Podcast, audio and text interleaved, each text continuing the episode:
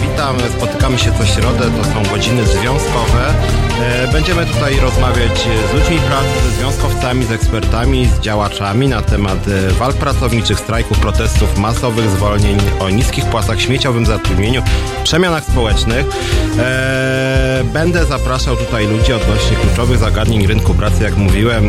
Chciałbym pewne rzeczy też odsłonić, ujawnić również różne skandale związane z tym, co się dzieje na polskim rynku pracy, a niestety dzieje się e, bardzo, bardzo źle. Dzisiaj dwa główne tematy to jest e, śmieciowe zatrudnienie i tu porozmawiam z działaczem Związkowej Alternatywy Krystianem Kosowskim o tym, co się dzieje w warszawskim Mordorze, a w drugiej części programu porozmawiam z Agatą Diduszko-Zyglewską na temat wyzysku i warunków pracy w polskim e, kościele. W związku z tym zapraszam Państwa już za chwilę, zacznę w od przeglądu wydarzeń związkowych.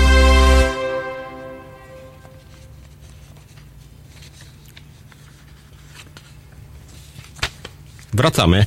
E, wracamy. Przegląd wydarzeń związkowych mijającego tygodnia. Rzeczy, o których niewiele się mówi w polskiej rzeczywistości e, medialnej. Bardzo tego żałuję i tutaj apel do Polsatu, TVN-u czy TVP, e, żeby rzeczywiście więcej o tych sprawach pracowniczych mówić. A dzieje się niestety bardzo dużo i scena polityczna też na ten temat milczy, więc taki krótki przegląd wydarzeń związkowych, wydarzeń pracowniczych. Pierwsza rzecz, kolejna skandaliczna sprawa, którą nagłośnił superwizjer TVN-u 24. Niestety później o tej sprawie już nie było słychać.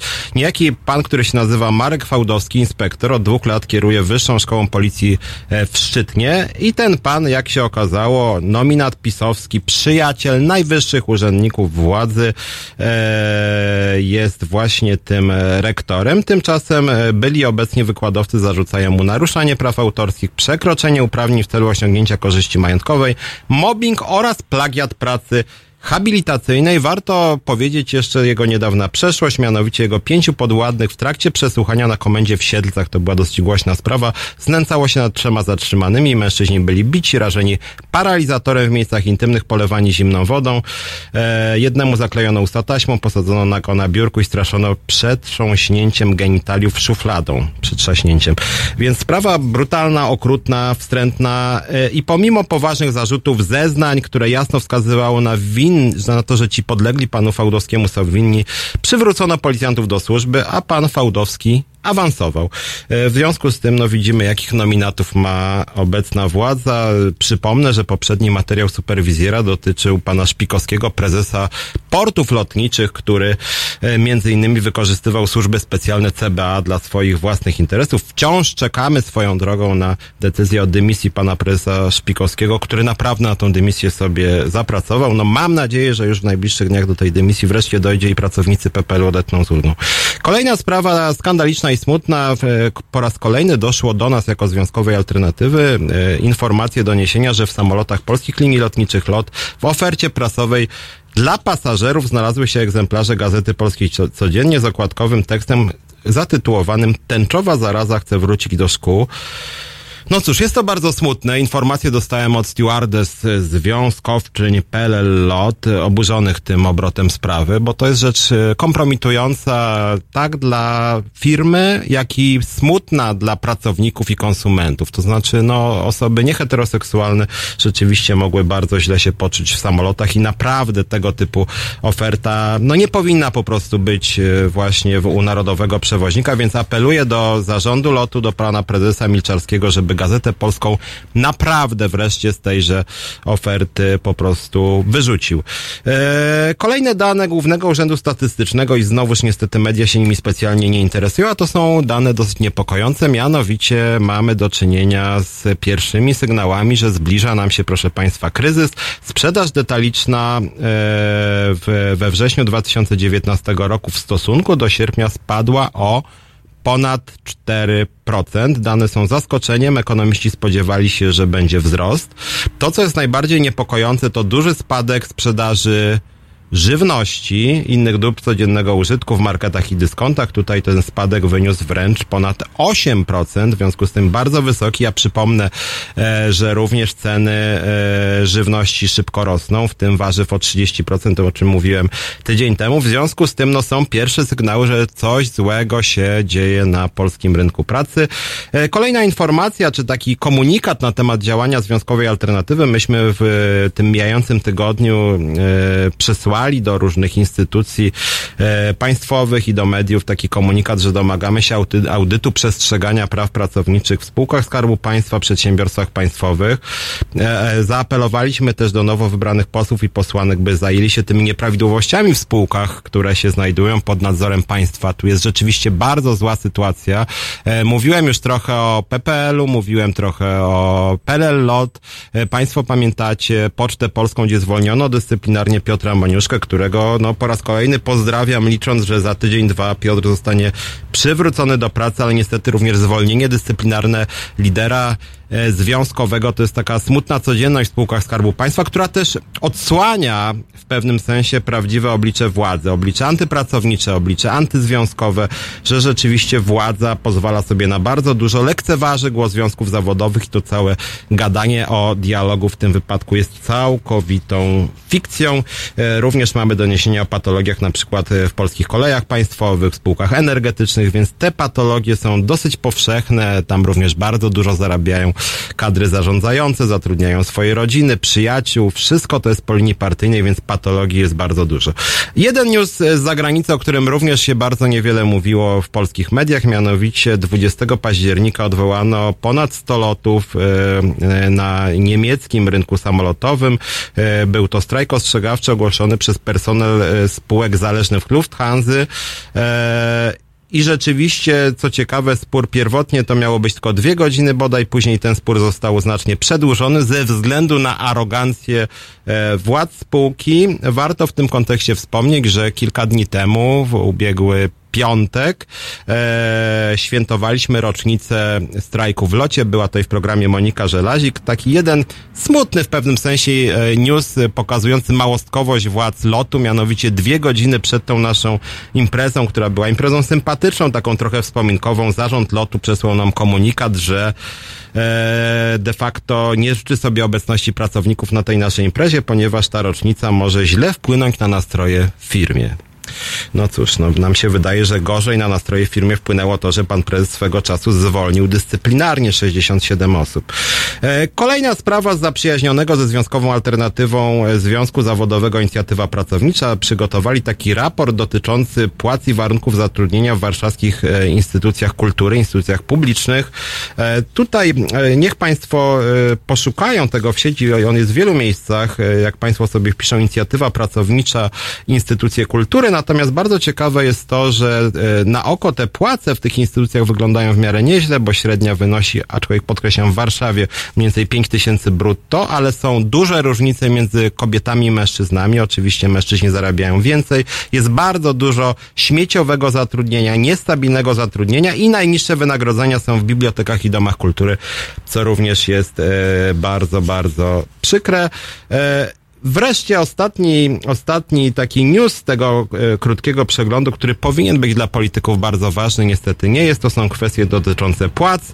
We wrześniu 2019 e, roku przeciętne miesięczne wynagrodzenie brutto według GUS-u było wyższe o 6,6% rok do roku i wyniosło 5084 zł brutto, więc wygląda to niby nieźle, ale jeżeli się przyjrzymy szczegółom, okaże się, że tak wesoło nie jest, ponieważ po pierwsze, to wynagrodzenie obejmuje tylko pracowników zatrudnionych w przedsiębiorstwach ponad 9 osób, tak, czyli tych większych firmach, a po drugie około 66% pracowników w Polsce zarabia poniżej średniej krajowej, poniżej, tak?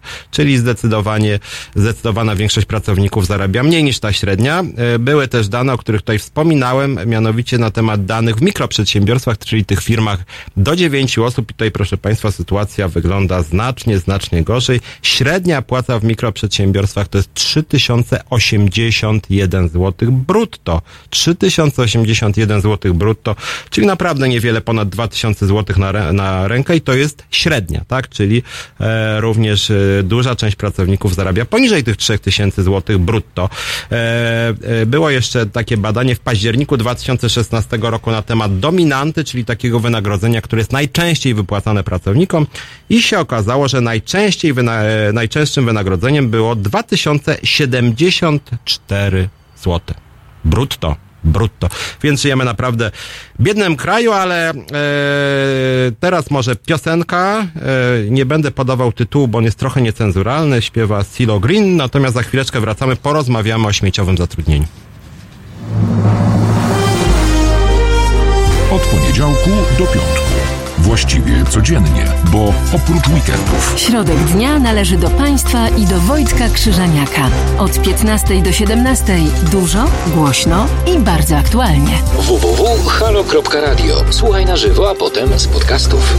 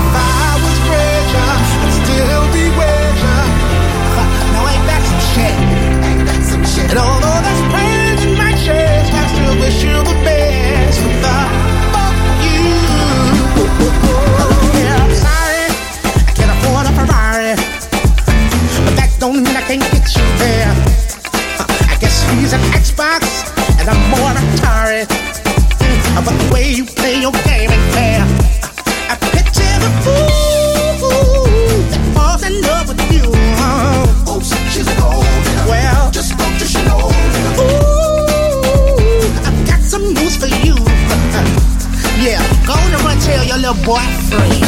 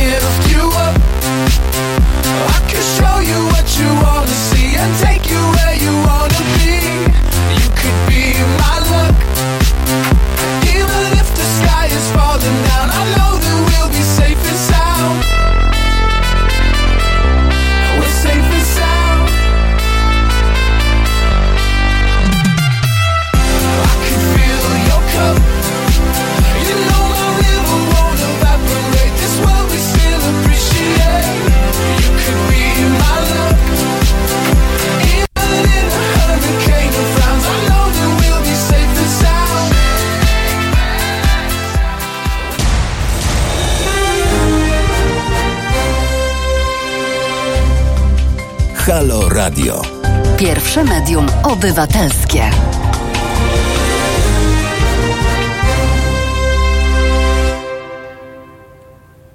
Piotr Szymlewicz, Związkowa Alternatywa. Co środę od 17 do 19 rozmawiam z Państwem i dla Państwa o problemach rynku pracy, polityki społecznej, wyzysku, bezrobocia, o protestach społecznych, o tym, co się dzieje na rynku pracy w Polsce, czasem też za granicą.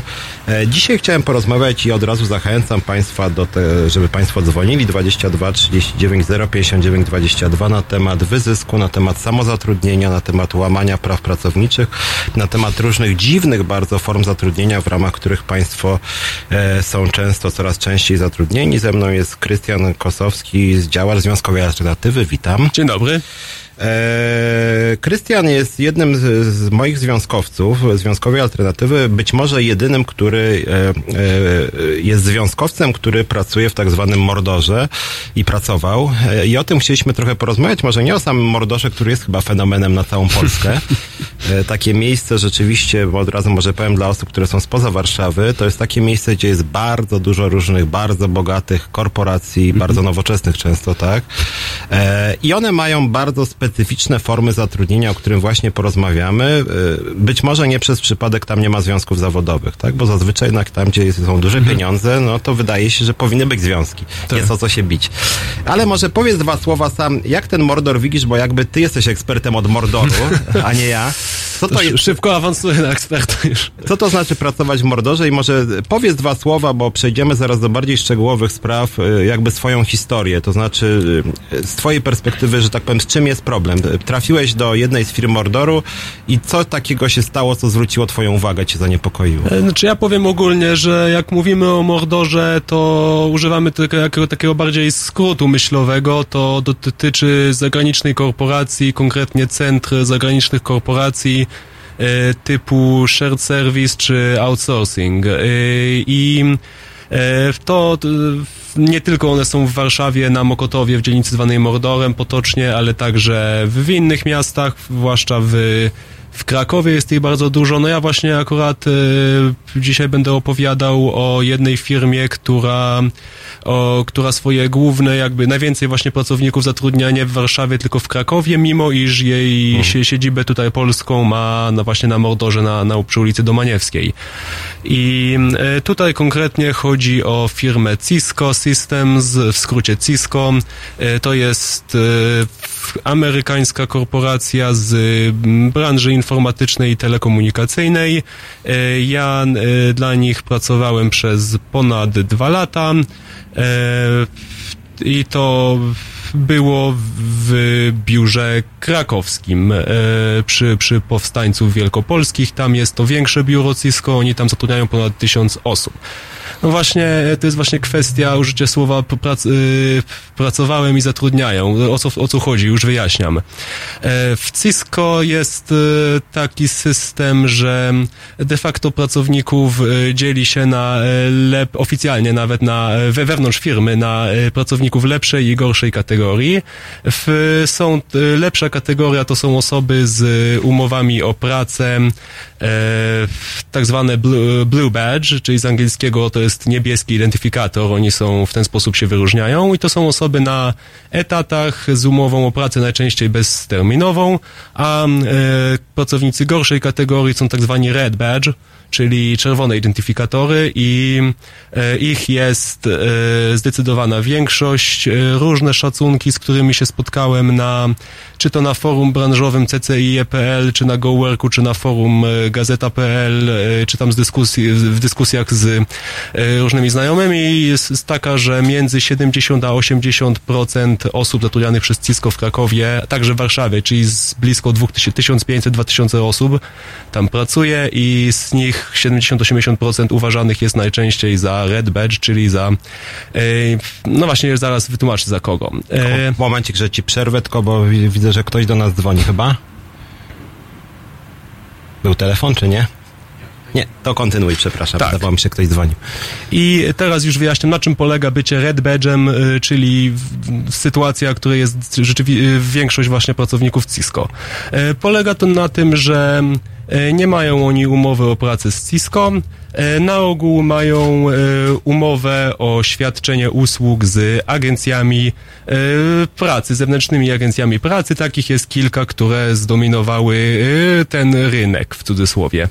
E, I e, s- to, jest tak zwane fikcyjne samozatrudnienie, inaczej stosunek B2B, czyli takiej osobie każe się założyć własną działalność i y, podpisuje się umowę z agencją e, zewnętrzną o świadczenie usług i e, tam jest ustalona stawka godzinowa podawana. I e, dlaczego ja mówię, że zmusza się? Bo to polega na tym, że rekrutację do pracy przeprowadza się w Cisco, w biurze Cisco w Krakowie z menadżerami z Cisco. Tak jak oni mówią, agencja w rzeczywistości, to nawet sami menadżerowie mówili, że agencja nie ma nic do gadania w sprawie tego, czy takiego, taką osobę zatrudnić, czy nie. Wszystkie decyzje podejmuje, e, podejmują kierownicy z Cisco. E, na koniec, jeżeli jest wynik rekrutacji pozytywny, wtedy dzwoni menadżer z Cisco do potencjalnego pracownika i mówi mu, że ma propozycję nie do odrzucenia, takie są warunki, taka będzie stawka godzinowa e, i ma założyć e, swoją działalność i podpisać umowę z agencją, którą mu się wskazuje.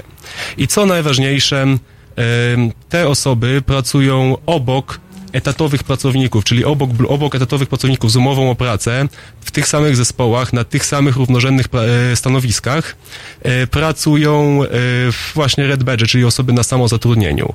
Czyli podsumowując, oni mają, pracują wedle grafików, które są ustalane w no, przez, y, zgodnie z tym systemem 40-godzinnego tygodnia pracy. Są to odgórne, ustalane na, na, na cały miesiąc grafiki dla całego zespołu, y, gdzie tak, jest średnio 8, 8 godzin dziennie y, w dniu roboczym jest pracy i y, są y, osoby, które tak samo w korespondencji służbowej, czy wewnętrznej, czy zewnętrznej do klientów podpisują się normalnie jako y, pracownicy Cisco jako reprezentanci Cisco i robią te same rzeczy, co osoby na równorzędnych stanowiskach. Mhm, czyli jest firma, e, agencja zatrudnienia, która można powiedzieć zajmuje się wynajmowaniem, czy de facto organizowaniem pracy dla Cisco przez takie wymuszone samozatrudnienie. Tak. Jeszcze jedno pytanie. e, Ta firma, o której mówisz, e, jak się nazywa i gdzie formalnie jest zarejestrowana, bo to też jest ważne w całej sprawie.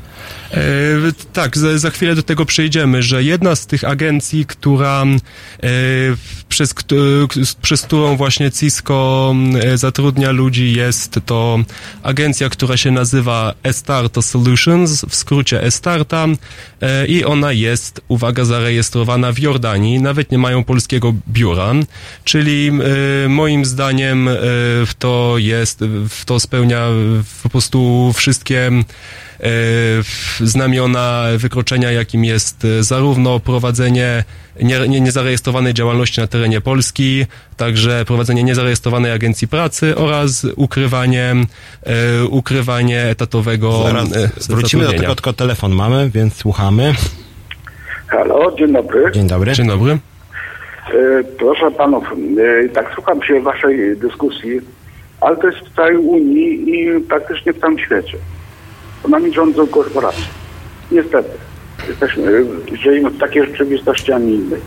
E, I, i przykro to powiedzieć, ale rzeczywiście pracownicy są na e, niewyedukowani, czyli mający fachowości ręku, przykładowo spawacz, przykładowo e, murarz, tynkarz, ale z kwalifikacjami udokumentowanymi, tak właśnie są po- postrzegani. To są pracownicy wyrobni i, i są wykorzystywani do, do maksimum. No mam dwóch synów właśnie, że tak się powiem, e, nie ma się czym chwalić po gimnazjum. No i to jest, i to jest problem. I to jest naprawdę problem. To jest duży problem. Y, W związku z tym, y, czego brakuje? Brakuje, w, brakuje nam w szkołach edukacji zamiast tej y, sorry za wyrażenie, le- religii. Brakuje, y, y, brakuje takiego, jest, brakuje mi słowa, sorry. Edukacji na Y, temat prawa e- pracy. Edukacji takiej ekonomicznej. O, Tak. to chciałem wyrazić. Że jak będziesz człowieku, że jak wykształcisz odpowiedni zawód, to będziesz za to wyna- odpowiednio wynagrodzony. Prawda? No tak. Fakt. Przykładowo, ja prowadzę e, działalność gospodarczą od jedną osobą oczywiście od, od pewnego czasu, już od lat, jak ja to mówię, postsowieckich, czyli od 91 roku. I tak się temu wszystkiemu przyglądam i, i, i miałem pracowników i teraz pracuję sam, bo, bo, bo się po prostu nie opłaca. W naszym państwie niestety jesteśmy gnębieni. To mój oficjalny. Jednoosobowa działalność ma, e, jest, e, jest dlatego, nie wiem, no, dla rządzących to jest jakaś, jakaś to, to tak wie pan, no, to, to wygląda tak jakby oni nas traktują jak złodziei. De facto. A wystarczyłoby, wystarczyłoby, żeby podatek wyniósł 10%, czyli od każdej złotówki zarobionej, ja nie mówię od przychodu, od zarobionej płacimy 10 groszy. I to państwo żyje. I wiemy, gdzie jesteśmy. Proszę pana, Okej. tą, tą, re- ale, ale to Muszę panu autentyk. przerwać, bo, bo, bo zaraz będzie Ale to, piosenka. ale ja wiem, że to, że, że ale jeszcze, jeszcze coś, coś do Króciutko, jeśli Jest, jest kwestia yy, ma, młodych małżeństw, jeśli chodzi o mieszkania, nie? Mhm. Prawdą czy nie? No jest problem w ogóle z polityką mieszkaniową. Tak, zdecydowanie. Nie mamy No praktycznie mieszkalnictwa jest. A, komunalnego. a, a czy państwo, czy panowie słyszeli o y, budowie domów y, z drukarki 3D? No ja akurat słyszałem, to, to mój znajomy się zajmuje tym, kolega, więc to akurat przypadkiem słyszałem. Tutaj na Mordorze się o tym dużo mówi, ale póki co chyba więcej się mówi niż robi na tym etapie rozwoju technologicznego. ale, ale wiecie dlaczego się mówi, a nie robi? Dlatego, że, że znowu jest dużo biurokracji. Musimy temacie. panu przerwać, bardzo przepraszamy. Ja przepraszam, no ale... E, No, Wrócimy do tego, co pan mówi po przerwie. Obiecuję, że się odniesiemy. Natomiast póki co piosenka Totro i Moi, jeśli dobrze nazwę zespołu odczytałem. Za chwileczkę wrócimy.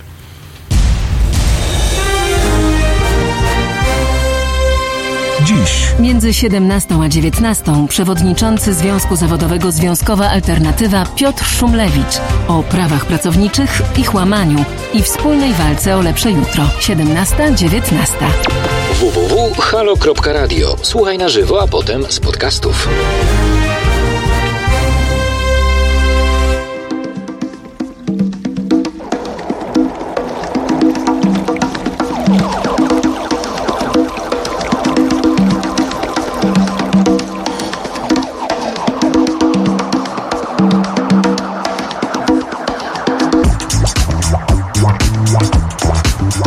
Wow.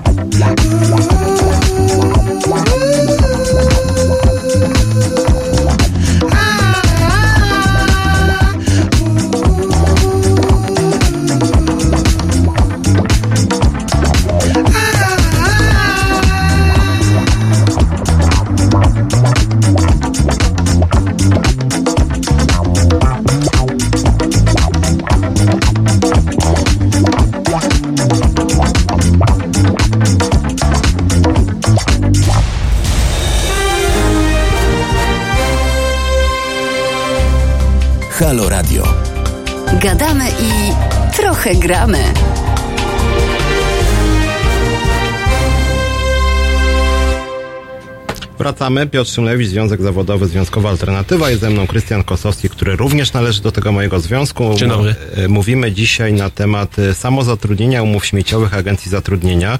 Kamil, e, Krystian, przepraszam, nie Kamil, Krystian Kosowski przed przerwą e, mówił mniej więcej o swojej sytuacji, jak wyglądała jego historia e, w tak zwanym Mordorze. Mianowicie, że firma Cisco zatrudniała w postaci samozatrudnienia przez spółkę córkę jordańską, niejaka Starta Solutions, e, która e, właśnie zatrudniała pracowników polskich na samozatrudnieniu i oni wykonywali te same czynności, to pracownicy etatowi. E, Ja może Państwu jeszcze, bo ten program ma też taki charakter edukacyjny, e, więc trochę sobie poczytałem w prawie. W Polsce jest coś takiego jak agencja zatrudnienia i czytam w ustawie o e, legalnie działających w Polsce agencji zatrudnienia, cytuję przepis stosowny, agencje prowadzące pośrednictwo w pracy na terenie Rzeczpospolitej Polskiej, agencje prowadzące pośrednictwo do pracy za granicą pracodawców zagranicznych obywateli polskich, agencje doradztwa personalnego, agencje pracy tymczasowej, agencje poradnictwa zawodowego. Wszystkie te rodzaje agencji powinny posiadać certyfikat marszałka województwa właściwego dla siedziby agencji potwierdzający wpis do rejestru podmiotów prowadzących agencje zatrudnienia. E, I wczoraj wpisałem sobie Starta Solutions na tą listę tych, bo to jest publicznie dostępny rejestr i otóż, proszę Państwa, tej agencji Starta Solution nie ma. To znaczy ona nie jest zarejestrowana, krótko mówiąc, w tym rejestrze. Znaczy, jeśli chodzi o Startę, to oni nawet nie są zarejestrowani jako firma w Polsce.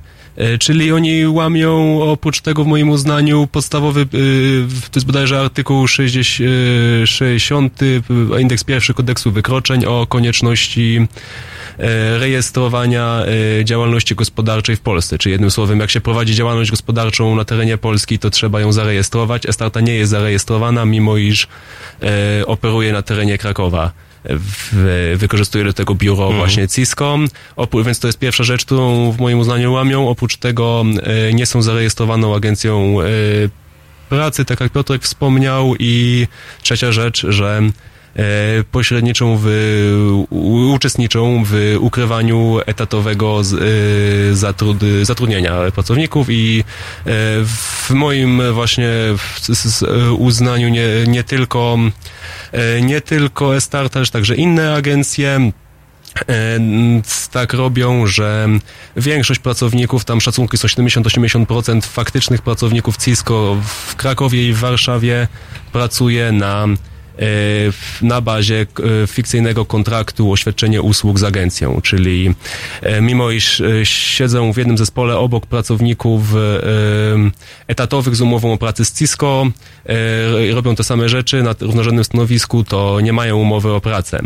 I o ile e, od w, przez z jakiś czas było tak w Cisco funkcjonowało nieformalnie, że e, ta e, współpraca z, za pośrednictwem agencji stanowiła coś w rodzaju okresu próbnego. Na, oczywiście to jest w cudzysłowie okres próbny, bo to jest zupełnie e, nie pokrywa się z rozumieniem prawnym w polskim prawie e, okresu próbnego, ale to funkcjonowało tak, że taka osoba dostawała na półtorej do dwóch lat maksymalnie e, um, e, umowę z oświadczenie usług jako działalność jednoosobowa z agencją i jak pracowała, to potem e, przechodziła na umowę o pracę z e, CISK, e, Cisco, mimo iż dalej robiła te same rzeczy, była, podpisywała się korespondencji służbowej tym samym stanowiskiem, miała ten sam tytuł, czyli widzimy w jaki sposób tutaj moim zdaniem jest totalnie gwałcony po prostu polski kodeks pracy, ponieważ jak umowę o pracę traktuje się jako nagrodę, no to jest przecież to jest kpina z, z, z państwa prawa i z polskiego Tak, kodeksu więc- pracy. Mhm, Za więc- nagrodę za dobre sprawowanie i przy okazji za, wiadomo,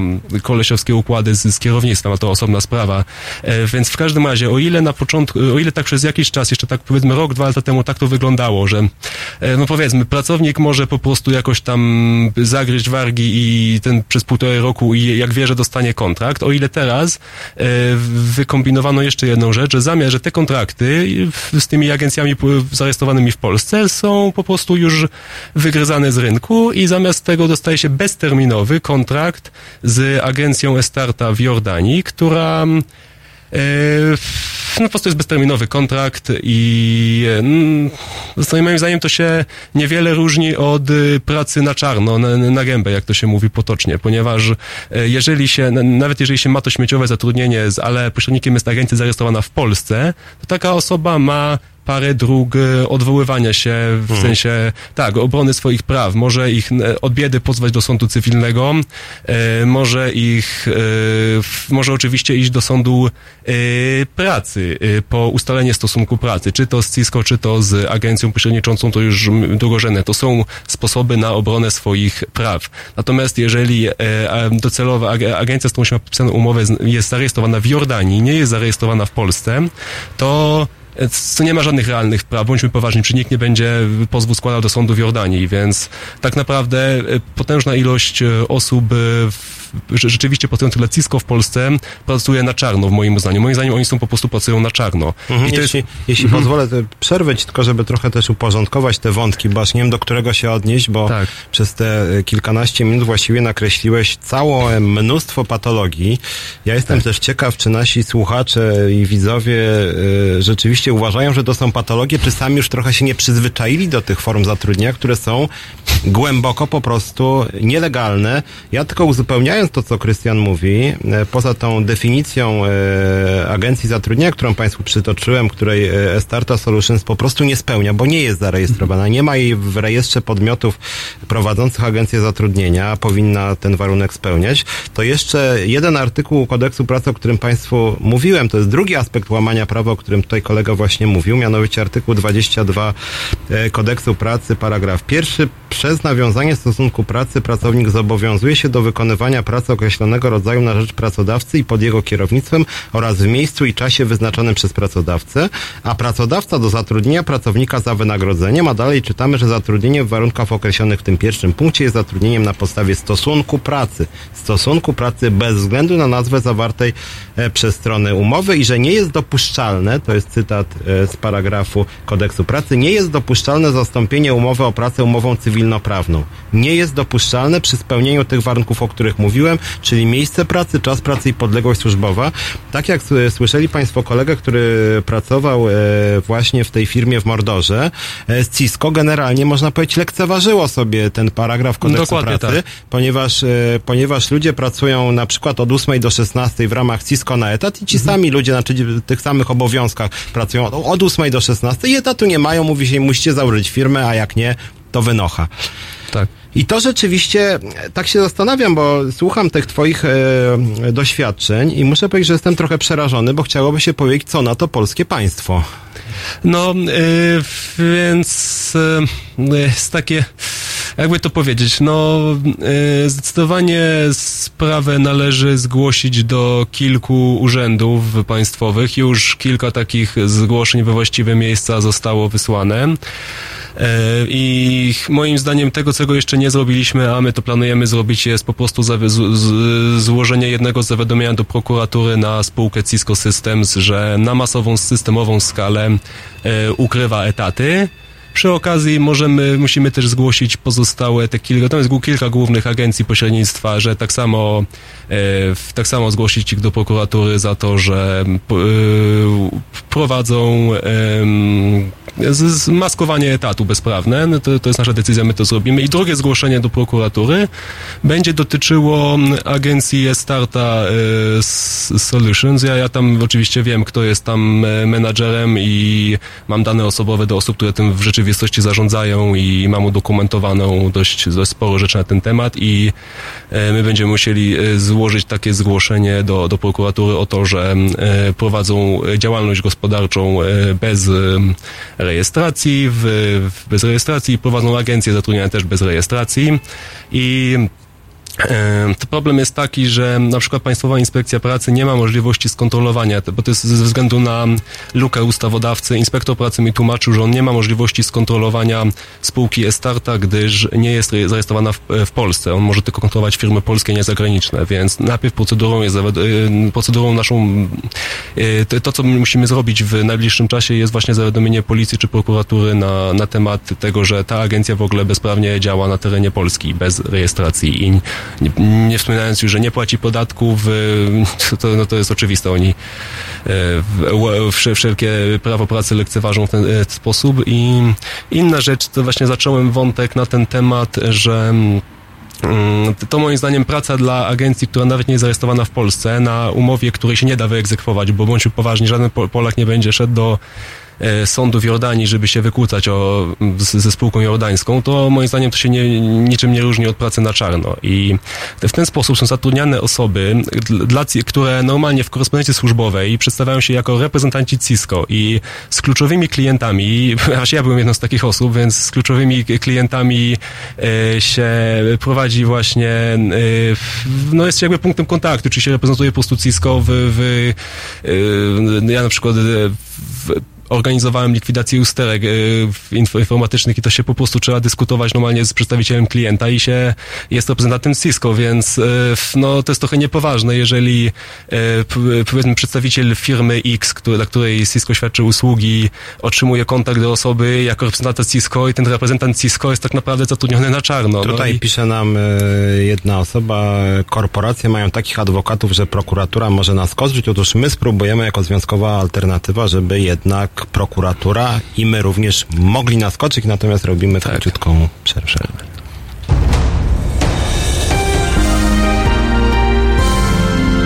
W czwartek Od 19 do 21. Nonsensy otaczającej nas rzeczywistości przefiltrowane przez swoją biedną głowę przedstawi Państwu Tomek Końca. 19.21. www.halo.radio. Słuchaj na żywo, a potem z podcastów.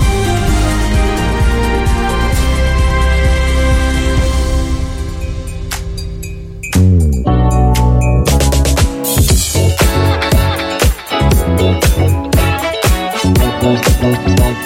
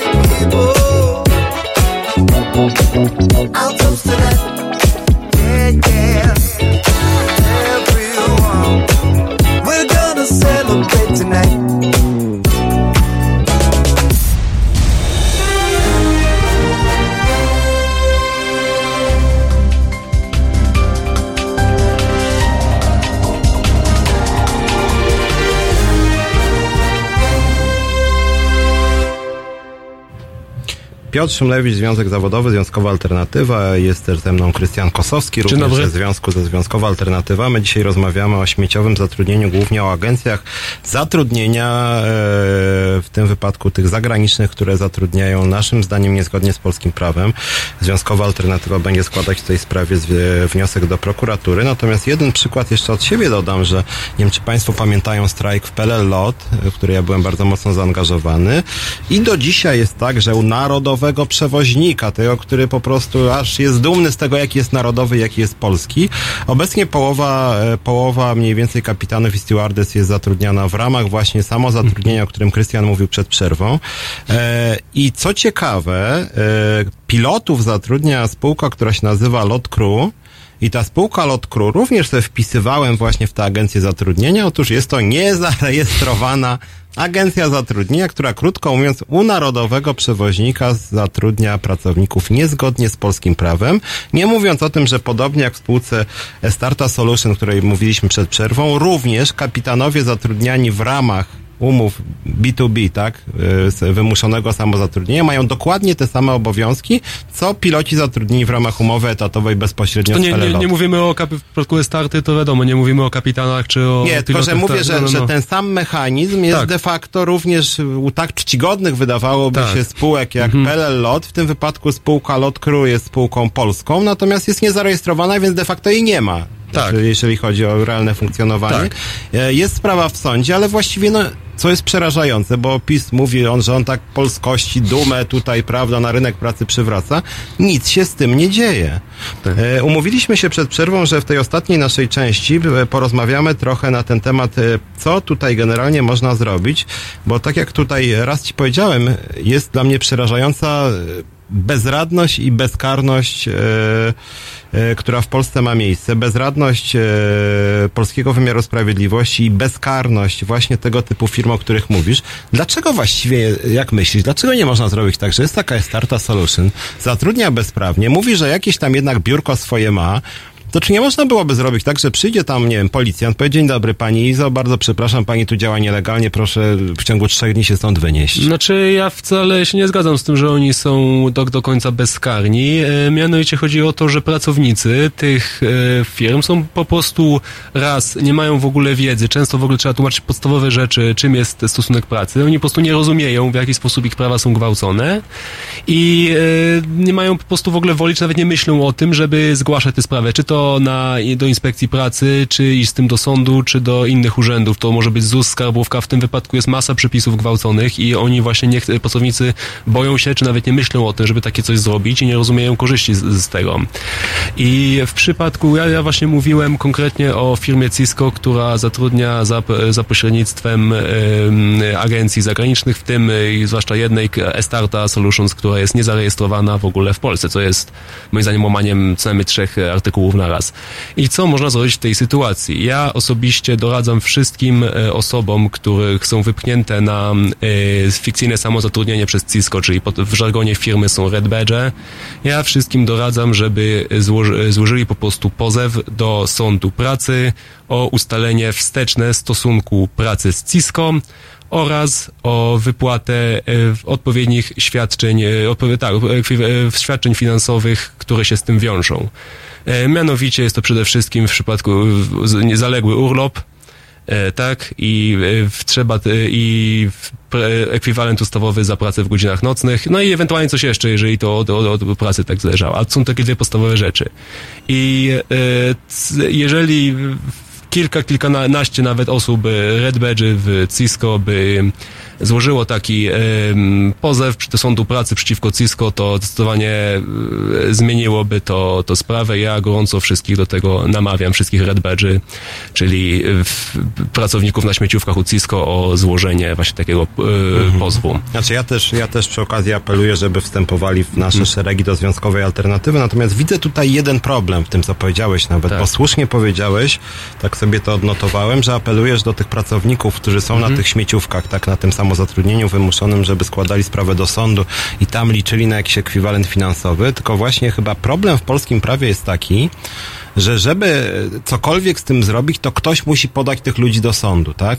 A jeżeli masz umowę B2B, tak, firma, y, firma, firma, Tak. to w momencie, kiedy składasz y, wniosek przeciwko takiemu Cisco, to Cisco zrywa z tobą współpracę momentalnie, tak, i nie ma żadnych zobowiązków z kodeksu pracy. I to, co mnie boli w polskiej, y, w polskim ustawodawstwie i na polskim rynku pracy, że de facto to powinna być jakaś automatyczna kontrola odpowiednich służb, czy to inspekcji pracy, czy to prokuratury, czy to policji, bo, bo, bo ja pamiętam sprawę w locie i tam też się ludzie bali ci samozatrudnieni, tak, że zgłoszę wniosek, a później lot mi powie, że przepraszam bardzo, my już nie chcemy z panem współpracować. E, Tak, zdecydowanie polskie służby, polskie władze są, moim zdaniem, nie, niektóre organy są to za słabo przygotowane na, e, na radzenie sobie z czymś takim, ale jeśli chodzi o to, to się może słusznie, no, słusznie po części obawiać, że Cisco czy inna tego typu firma po prostu zerwie z nim współpracę. W korporacjach jest takie coś, że każde zwolnienie pracownika, nawet jeżeli to jest kontraktor oficjalnie, musi mieć jakieś uzasadnienie. Czyli oni mają wewnętrzne swoje przepisy i na szczęście one są pewnego rodzaju, przy, przynajmniej tymczasowo, mogą być prowizoryczną e, ochroną dla takiej osoby, bo po prostu nie może być to tak, że widzi mi się jakiegoś kierownika niskiego szczebla, żeby wywalić jedną osobę. To w korporacji nie przejdzie. Musi być e, jakaś przynajmniej dokumentacja, czyli czy będą musieli stworzyć przynajmniej pozory, że taka osoba nie dopełnia obowiązków, czy, czy cokolwiek innego robi. Więc przynajmniej te kilka miesięcy, to, to oczywiście z dnia na dzień się nie zrobi, nie stworzy się e, nie, nie, nie znajdzie się haków na takiego niewygodnego pracownika i nie stworzyć takich pozorów, więc przez te kilka miesięcy no po prostu można poszukać e, innej pracy, tak? Ale to nie będzie na pewno tak, że z dnia na dzień kogoś wywalą, bo, bo złożył pozew, więc to, tak, tak, aż tak e, ekstremalnej sytuacji nie będzie, więc te, chociaż te kilka miesięcy to można spożytkować na poszukiwanie właśnie nowej nowej pracy, no Znaczy ja widzę jeszcze jedną szansę, jestem ciekaw jak to zadziała Cisco, jak my trochę się do nich, że tak powiem kolokwialnie mówiąc, dobierzemy. Tak. E, mianowicie duże korporacje, w tym te korporacje na Mordorze, bardzo często mówią o tym, że dbają o odpowiedzialny biznes, dbają o swój wizerunek, że one są w ogóle odpowiedzialne na każdym polu ekologii, praw pracowniczych i czego tam jeszcze. No w związku z tym rzeczywiście e, nagłośnienie tej sprawy no, będzie taką silną presją, no, że wypadałoby jednak polskiego prawa przestrzegać, Tak. bo jeżeli to się rozejdzie, to może rzeczywiście zepsuć wizerunek no, no na całym świecie, to jest firma międzynarodowa. Więc tutaj po cichu liczę, że być może nawet pragmatycznie ta firma jedna z drugą się obudzi i później to najlepiej jakby poszło jakiś y, efekt domina, tak, że inne też zobaczyły, że tak, może się tak. opłaca. No natomiast boję się, czy rzeczywiście ten efekt będzie, bo jest jakby niestety duże przyzwolenie na tego typu praktyki. Jak też odbierasz, jak pracujesz i pracowałeś na tym mordorze? Jak w ogóle pracownicy odbierają tego typu zatrudnienie i tego typu zmiany, które tam miały miejsce? ciężko mi powiedzieć, akurat e, na, na ten konkretny temat ja za bardzo nie dyskutowałem z ludźmi. No ogólnie powiedzmy, że zdania są, e, zdania są podzielone, ale na przykład mogę powiedzieć, że w innej firmie, na przykład w tej, której ja teraz pracuję, to jakoś nie ma problemu z tym, żeby każdego normalnie na etacie zatrudnić, więc to nie jest tak, że żeby to było jakoś, no żeby śmieciowe zatrudnienie było e, w jakimś aż taką plagą, żeby się tego nie dało zwalczyć, bo każdy jest przyzwyczajony. Właśnie w korporacjach, na ogół dużych firmach, e, na wiele właśnie, no przykłada się do prawa pracy, chociażby ze względów pragmatycznych, że są, mogą być ciągłe kontrole, czy z inspekcji pracy, czy pracownik może do sądu pozwać, więc im po prostu zale, nie opłaca się łamać prawa na taką skalę, bo jest łatwiej skontrolować e, w korpo, które zatrudnia kilkaset osób, w, w, powiedzmy, że w miarę ogarniających e, temat, niż, niż powiedzmy, przy, przysłowiowy Januszek, jak to się mówi popularnie, gdzie jest 10 osób na, na, na gębę zatrudnionych. Więc chociaż ten e, pragmatyczny powód, no i tym bardziej jest to właśnie kompromitujące dla wizerunku Cisco, gdyż oni, gdyż o ile powiedzmy pewną jeszcze normą w, w, korporacjach typu Mordor jest zatrudnianie na umowę o pracę, to e, Cisco stosuje właśnie praktyki rodem z najgorszych e, Januszeksów, no, które nawet są w, takiej popularnej świadomości, są po prostu tożsame z, z, z obciachem, tak? Ale z drugiej I- strony wydaje mi się jednak, że bo my nie dyskutujemy tutaj tylko z Cisco, bo takich firm jednak mam wrażenie jest sporo. Jest kilka takich firm. Na pewno z tego, co się spotkałem z, w trakcie rekrutacji, to praktyki takie stosuje też Bank, BNP Paribas, y, mówię o, o biurze warszawskim, nie o oddziałach, chociaż może w oddziałach też jest, ja tam nie wiem, mówię o biurze warszawskim i y, to samo stosuje też y, w no, Nordea Bank, akurat w Łodzi, ale nie wiem, czy w innych, w innych No. Uber też, Uber też mówię ten też. rozwoż, ten żywnościowy, że tak powiem. Tak, z tego co, co wiem, tak, akurat z Uberem nie mam jakiejś większej styczności, ale ufam ci na słowo. Generalnie rzecz biorąc, musimy ten wątek powoli kończyć, więc powiem tylko tyle. Apeluję do słuchaczy wszystkich i słuchaczek, e, naprawdę przyglądajcie się umowom, piszcie, dzwońcie i do radia, i do Związku Zawodowego, Związkowa Alternatywa, dlatego że naprawdę pewne prawa wam przysługują i to nie może być tak, że pracodawca wymusza na was jakieś śmieciowe zatrudnienie. E, Jeżeli macie miejsce pracy, czas pracy, podległość służbową, to naprawdę musi być etat. Musi być etat, a każda inna propozycja jest propozycją złamania polskiego prawa. Za chwileczkę wracamy i porozmawiamy sobie o wyzysku w Kościele katolickim. W niedzielę Między 15 a 17 aktywista miejski, wróg numer jeden pełnomocników 140-letnich właścicieli kamienic, przeciwnik betonu, miłośnik zieleni, Jan Śpiewak i jego goście 15-17. www.halo.radio. Słuchaj na żywo, a potem z podcastów.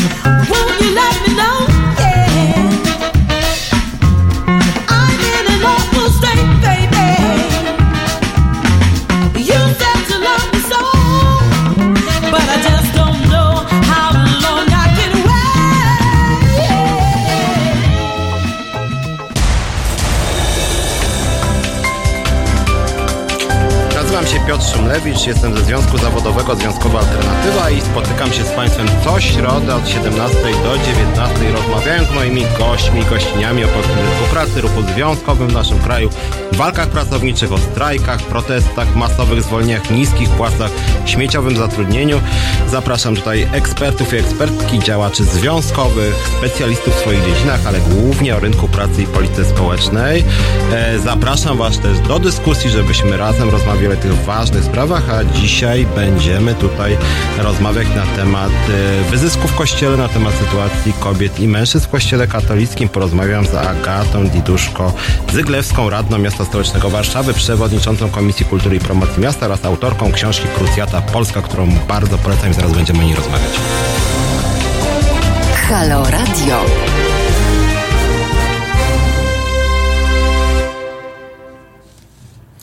Witam Cię bardzo serdecznie. Witam Państwa. Raz jeszcze Agata Diduszko-Zyglewska. Głównie jesteś tutaj dzisiaj jako autorka książki Krucjata Polska. W związku z tym będziemy rozmawiać może dwa słowa, taka y, prezentacja, dlaczego w ogóle na ten temat to są godziny związkowe, ale wydaje mi się, co nie jest oczywiste dla większości polskich związków zawodowych, że praca w kościele to też jest praca, praca zakonnic i księży to też jest praca, praca na rzecz krzewienia koście- religii katolickiej to też jest praca e, i my jako obywatele, jako związkowcy i związkowczynie mamy prawo tę pracę oceniać, ale tak jak powiedziałem, chciałem na początku spytać zanim przejdziemy właśnie tej pracy księży i zakonnic, e, czego dotyczy ta krucjata polska, o której napisałaś książkę? No e, tak, ta książka jest. e, O, tak ładnie ją tutaj pokażę.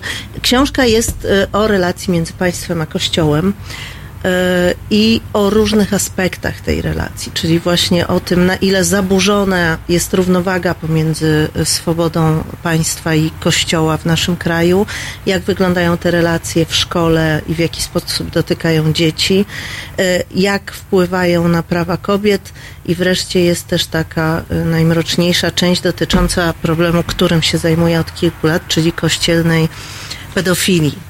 E, Rzeczywiście to, o czym ty chcesz rozmawiać, Piotrze, to jest e, taki najbardziej enigmatyczny temat, o czym wszyscy wiemy, bo finanse Kościoła to jest rzecz niesłychanie nietransparentna i właściwie w dużej mierze y, ukryta przed nami, chociaż te finanse Kościoła pochodzą, jak wiemy, w ogromnej mierze z budżetu państwa, czyli z naszych podatków, no ale także na przykład z tego, co y, ludzie, y, którzy należą do tej wspólnoty, dają na tacę, z bardzo wielu różnych źródeł.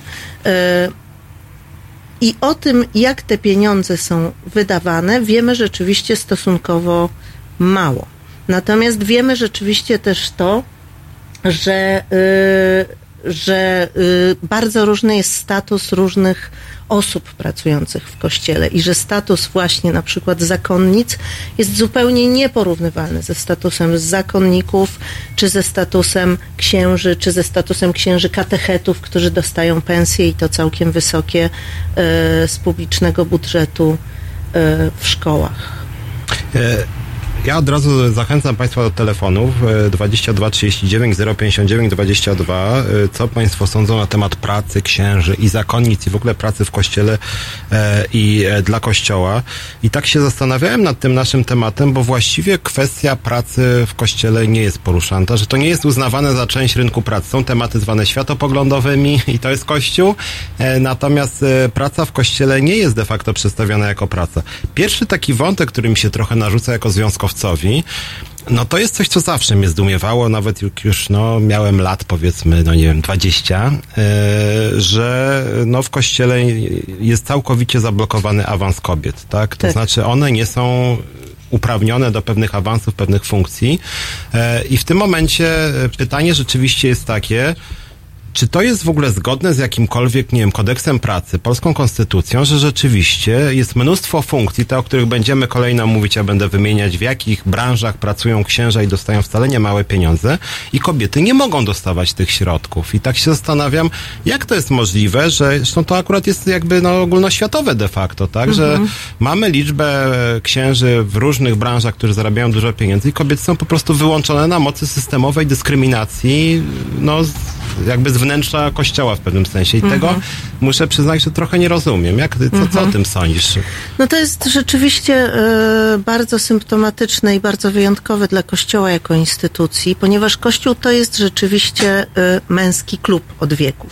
I męski klub właśnie w takim sensie, że rzeczywiście o ile dla mężczyzn e, ta droga, ścieżka kościelna, czy bycie zakonnikiem, czy księdzem, było ścieżką kariery po prostu. Oznaczało, że taki y, młodzieniec, który się na to decyduje, będzie w przyszłości właśnie raczej miał zasobne życie, będzie mógł sobie na wszystko pozwolić, będzie zaopiekowany, może też robić karierę akademicką polityczną, wręcz wszelkiego rodzaju, to dla kobiet zawsze to miejsce w kościele było ściśle określone według zupełnie innych zasad. Także zawsze była to konkretna rola, rola polegająca raczej właśnie na sprzątaniu, na pracach pomocniczych, na służeniu.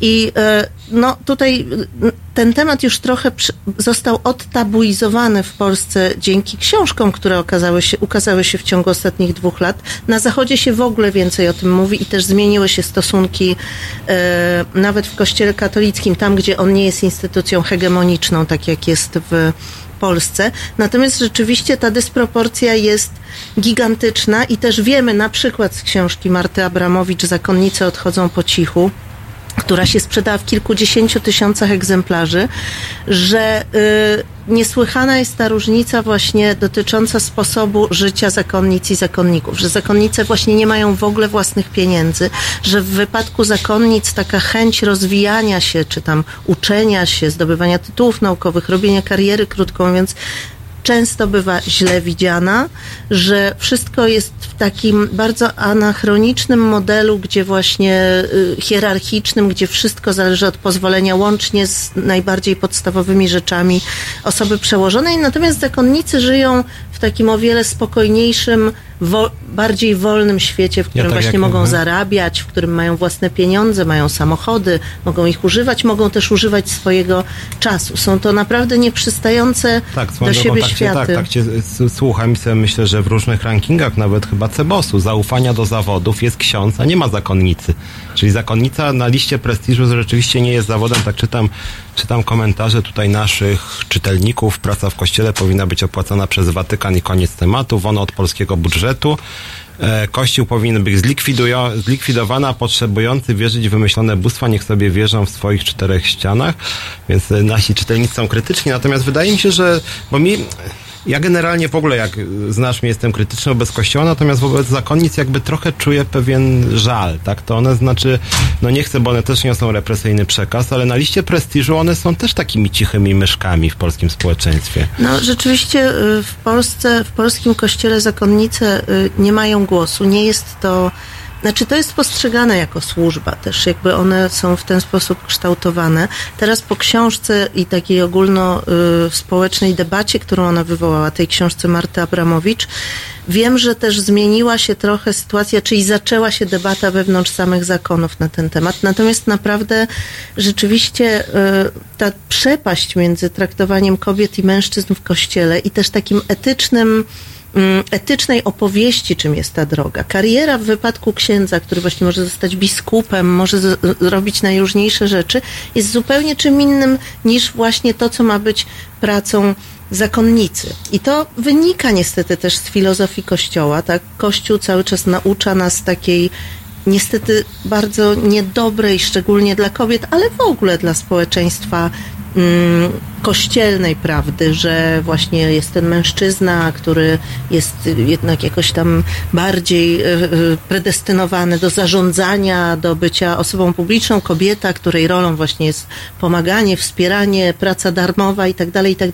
No to jest stereotyp, Zresztą nieistniejący, bo to jest odwoływanie się przecież do modelu, który dla większości rodzin nigdy nie funkcjonował, bo utrzymywanie rodziny przez jedną osobę to jest jakiś model z bajki. E, Natomiast to jest taki anachroniczny model, który rzeczywiście e, postrzega kobietę jako osobę podległą cały czas. Tak sobie słuchając się, tak sobie pomyślałem teraz, że ksiądz to jest zawód, który de facto y, można powiedzieć spełnia się w wielu innych zawodach, tak? Bo to są różnego rodzaju, nie wiem, no mówiliśmy nawet przed programem, rozmawiałem to w kilka osób w Halo Radio, e, że w skarbówce są księża, w wojsku, w policji, zakonnic de facto, znaczy zakonnica jest tylko zakonnicą, a ksiądz się pojawia w bardzo wielu miejscach, gdzie dostaje za to pieniądze, nawet o tyle jest jakby wyżej znacznie w tej hierarchii, tak? Bo tak się zastanawiam, że w pewnym sensie, no można powiedzieć taki nawet przyjazny rozdział kościoła i państwa polegałby na tym, że księża zarabiają jako księża, zakonnice jako zakonnice, w skarbówce pracują pracownicy skarbówki. Miałoby to sens. Rzeczywiście nastąpiła taka, y, ja właśnie dlatego zatytułowałam tę swoją książkę Krucjata Polska, ponieważ uważam, że jest taka krucjata watykańska w Polsce, że to jest kolejna krucjata, która toczy się tu i teraz, która właśnie polega na tym, że rzeczywiście pracownicy Kościoła katolickiego przenikają do wszystkich instytucji państwa. I w tym sensie to, że Polska jest najszybciej sekularyzującym się państwem, że coraz mniej osób chodzi do kościoła, przestaje mieć znaczenie, tak? Bo Kościół jest na tyle wpleciony w, instytucie, w instytucje państwa, że to, czy ktoś tam chodzi, czy nie chodzi, już staje się rzeczą drugorzędną, ponieważ Kościół właściwie jest wszędzie. Rzeczywiście mamy teraz katechetów na etatach, znaczy księży na etatach w szpitalach, na lotniskach, w ministerstwach, w instytucjach, co do których naprawdę byśmy tego nie podejrzewali, bo to po prostu nie ma sensu. To nie są instytucje, których cele są religijne, tylko ich cele są zupełnie inne. A jednak jest to taki sposób na to, żeby jeszcze więcej, żeby jeszcze większymi kwotami wesprzeć pracowników kościoła i sam kościół. E, Rzeczywiście w wypadku zakonnic jest takich możliwości dużo mniej. Zakonnice bywają katechetkami, to jest jedna z tych możliwości i zakonnice prowadzą ośrodki, różne ośrodki pomocy i tak dalej, które są oczywiście dofinansowywane przez państwo. Więc to też jest tak, że to jest też sposób, w jaki Kościół przejmuje pewne sfery, przejmując też pieniądze, które na nie idą.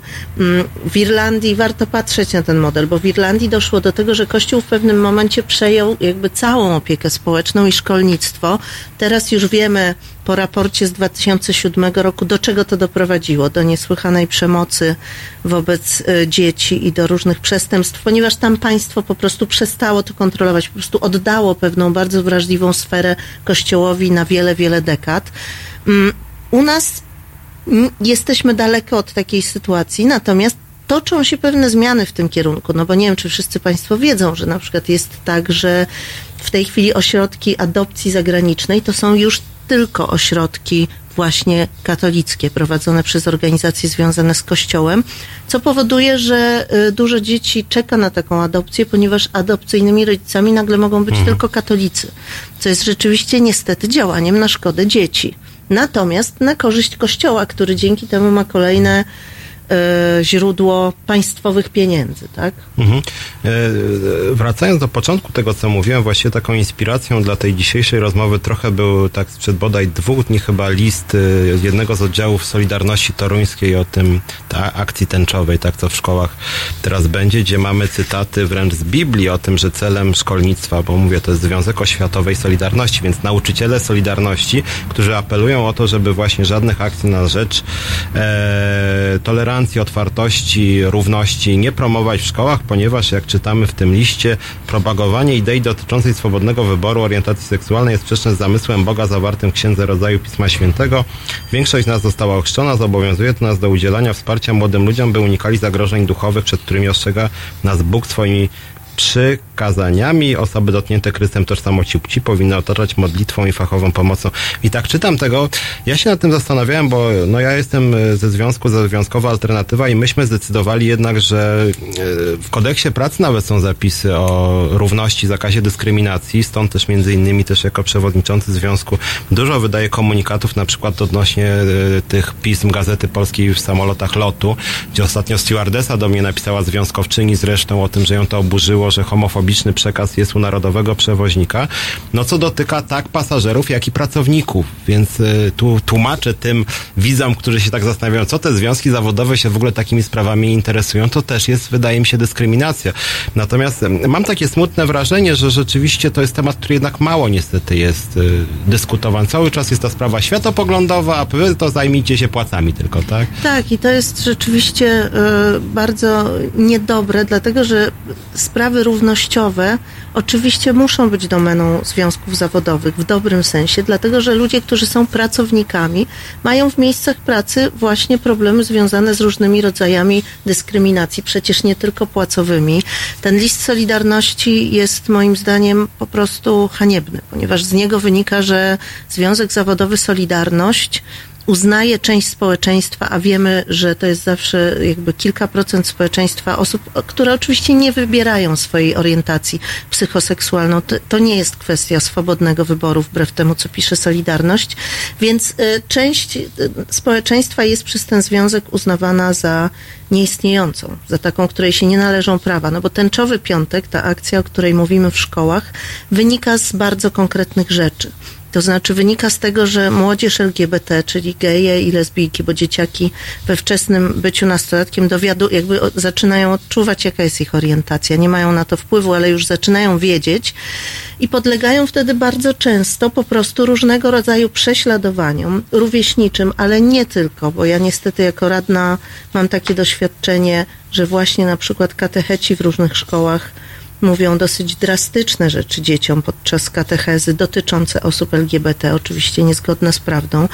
Więc te dzieciaki mierzą się z dyskryminacją nawet ze strony osób, które są w wyższej pozycji niż one w szkole.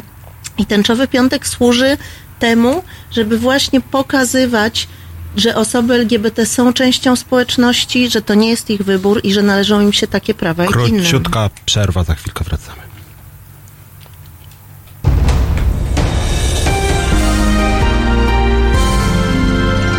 Niedzielę Między 17 a 19 Tomasz Raczek i fascynujący świat filmów. 17-19. www.halo.radio. Słuchaj na żywo, a potem z podcastów.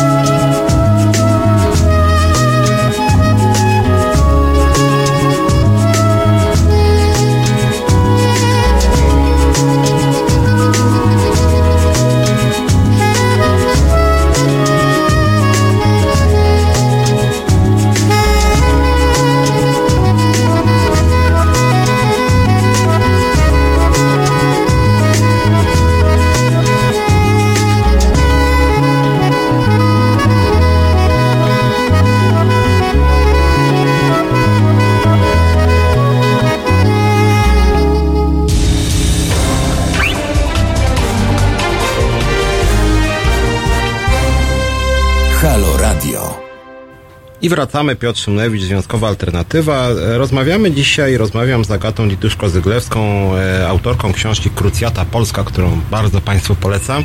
Ja się zastanawiałem nad tym tematem, czy go brać, bo to są godziny związkowe, rozmawiamy o patologiach w kościele.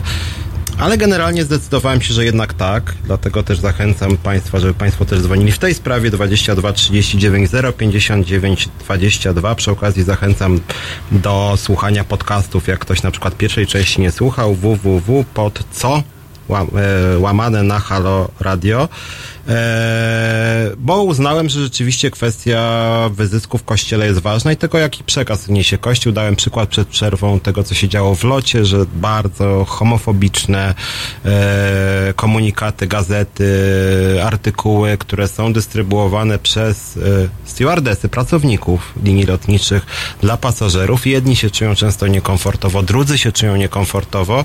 Ja mam wrażenie, że e, że jest z tym problem o tyle, bo przypomniałem sobie, że był taki komunikat, bodaj nie pamiętam, w jakimś medium wyborczej czy Rzeczpospolitej, o tym, że był spór właśnie o pensję dla księży w skarbówce. I oni dostali jakieś podwyżki, których reszta nie dostała. Tak. I, i, I o związkach było jedno zdanie. Związki zawodowe nie miały zdania w tej sprawie. Mhm.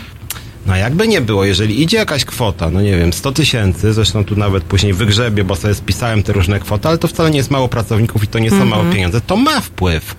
Ja jako związkowiec, tak. układy Mhm. zbiorowe, no ja właśnie nie wiem, jaki status tu mają księża. To są jakieś właśnie, odrębne umowy To jest bardzo ciekawe, bo rzeczywiście jest tak, że Kościół jest traktowany nie tylko przez przedstawicieli e, prawicowej e, władzy jako instytucja, która jest ponad polskim prawem i której polskie prawo w różnych aspektach nie dotyczy, ale w ogóle przez wszystkich, bo przecież to nie jest jedyna sytuacja. Pamiętamy przecież chyba jeszcze, jak był e, strajk nauczycieli i w tym czasie pani minister edukacji przecież negocjowała osobno z Kościołem stawki dla katechetów, którzy, z tego co pamiętam publikację niedawną w Okopres, mają średnio wyższe płace niż Mhm, inni mhm. nauczyciele, tak? Więc naprawdę ci wszyscy ludzie są na innych zasadach. Natomiast rzeczywiście, żeby nie mówić tylko o tych sprawach, które chyba już w Polsce niestety są dla nas oczywiste, dotyczące przywilejów mm, Kościoła, to muszę powiedzieć, że jest też ten inny aspekt, taki bardziej ze środka. Tu polecam z kolei książkę Artura Nowaka, Duchowni o duchownych, Mhm. wywiady z samymi księżmi, e, w których oni mówią o tym, co ich samych dręczy. I to jest to, że, co też jest bardzo ciekawe, no bo Kościół jako instytucja, która oczywiście cały czas ma ten przekaz moralny, mówi ludziom, jak mają żyć i tak dalej, natomiast sama działa na zasadach niesłychanie nietransparentnych. Ci księża mówią na przykład o tym, że rzeczywiście jest tak, że te pieniądze stacy i pieniądze, które są w domenie danej parafii, są właściwie rozdzielane e, po uważaniu przez proboszcza, szefa danej parafii. Więc rzeczywiście taki młody ksiądz, który gdzieś trafia, wie, że wszystko zależy od tego proboszcza, że on z tej koperty może dostać tyle albo tyle, że to wszystko nie podlega żadnym zasadom, że to jest całkowicie arbitralne, czyli on musi się podporządkować temu proboszczowi, przypodobać mu się, krótko mówiąc, żeby zostać tym, który będzie miał więcej. Nie ma tam zasad. I oni też są tym sfrustrowani, tak jak są też sfrustrowani w tej książce Duchowni o duchownych, pojawiają się takie właśnie zdania, na przykład właśnie tym, że muszą uczyć w szkole tej religii, chociaż nie mają przygotowania pedagogicznego, sami nie wiedzą właściwie ni- część z nich po co to robią i tak dalej, i tak dalej.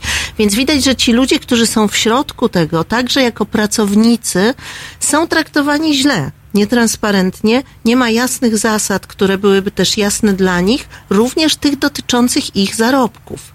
Więc rzeczywiście, chociaż no, y, ja biorąc pod uwagę to, w jaki sposób, jak bardzo Kościół drąży państwo, nie mam tutaj, nie wydaje mi się, żeby to był nasz największy problem, bo oczywiście każdy, szczególnie w takiej instytucji, która tak dużo mówi o moralności, może się w takiej sytuacji po prostu wycofać i powiedzieć, no nie podoba mi się to wszystko. Chociaż powiem Ci, że mi się wydaje, bo e, tutaj głosy naszych czytelników są momentami e, widzów niecenzuralne, to znaczy jest taki żywy niechęć do Kościoła jako instytucji, która właśnie Mhm. okrada społeczeństwo, która jest Mhm. watykańska, nie polska. Tak. Dużo jest tego typu głosów tutaj wśród naszych słuchaczy.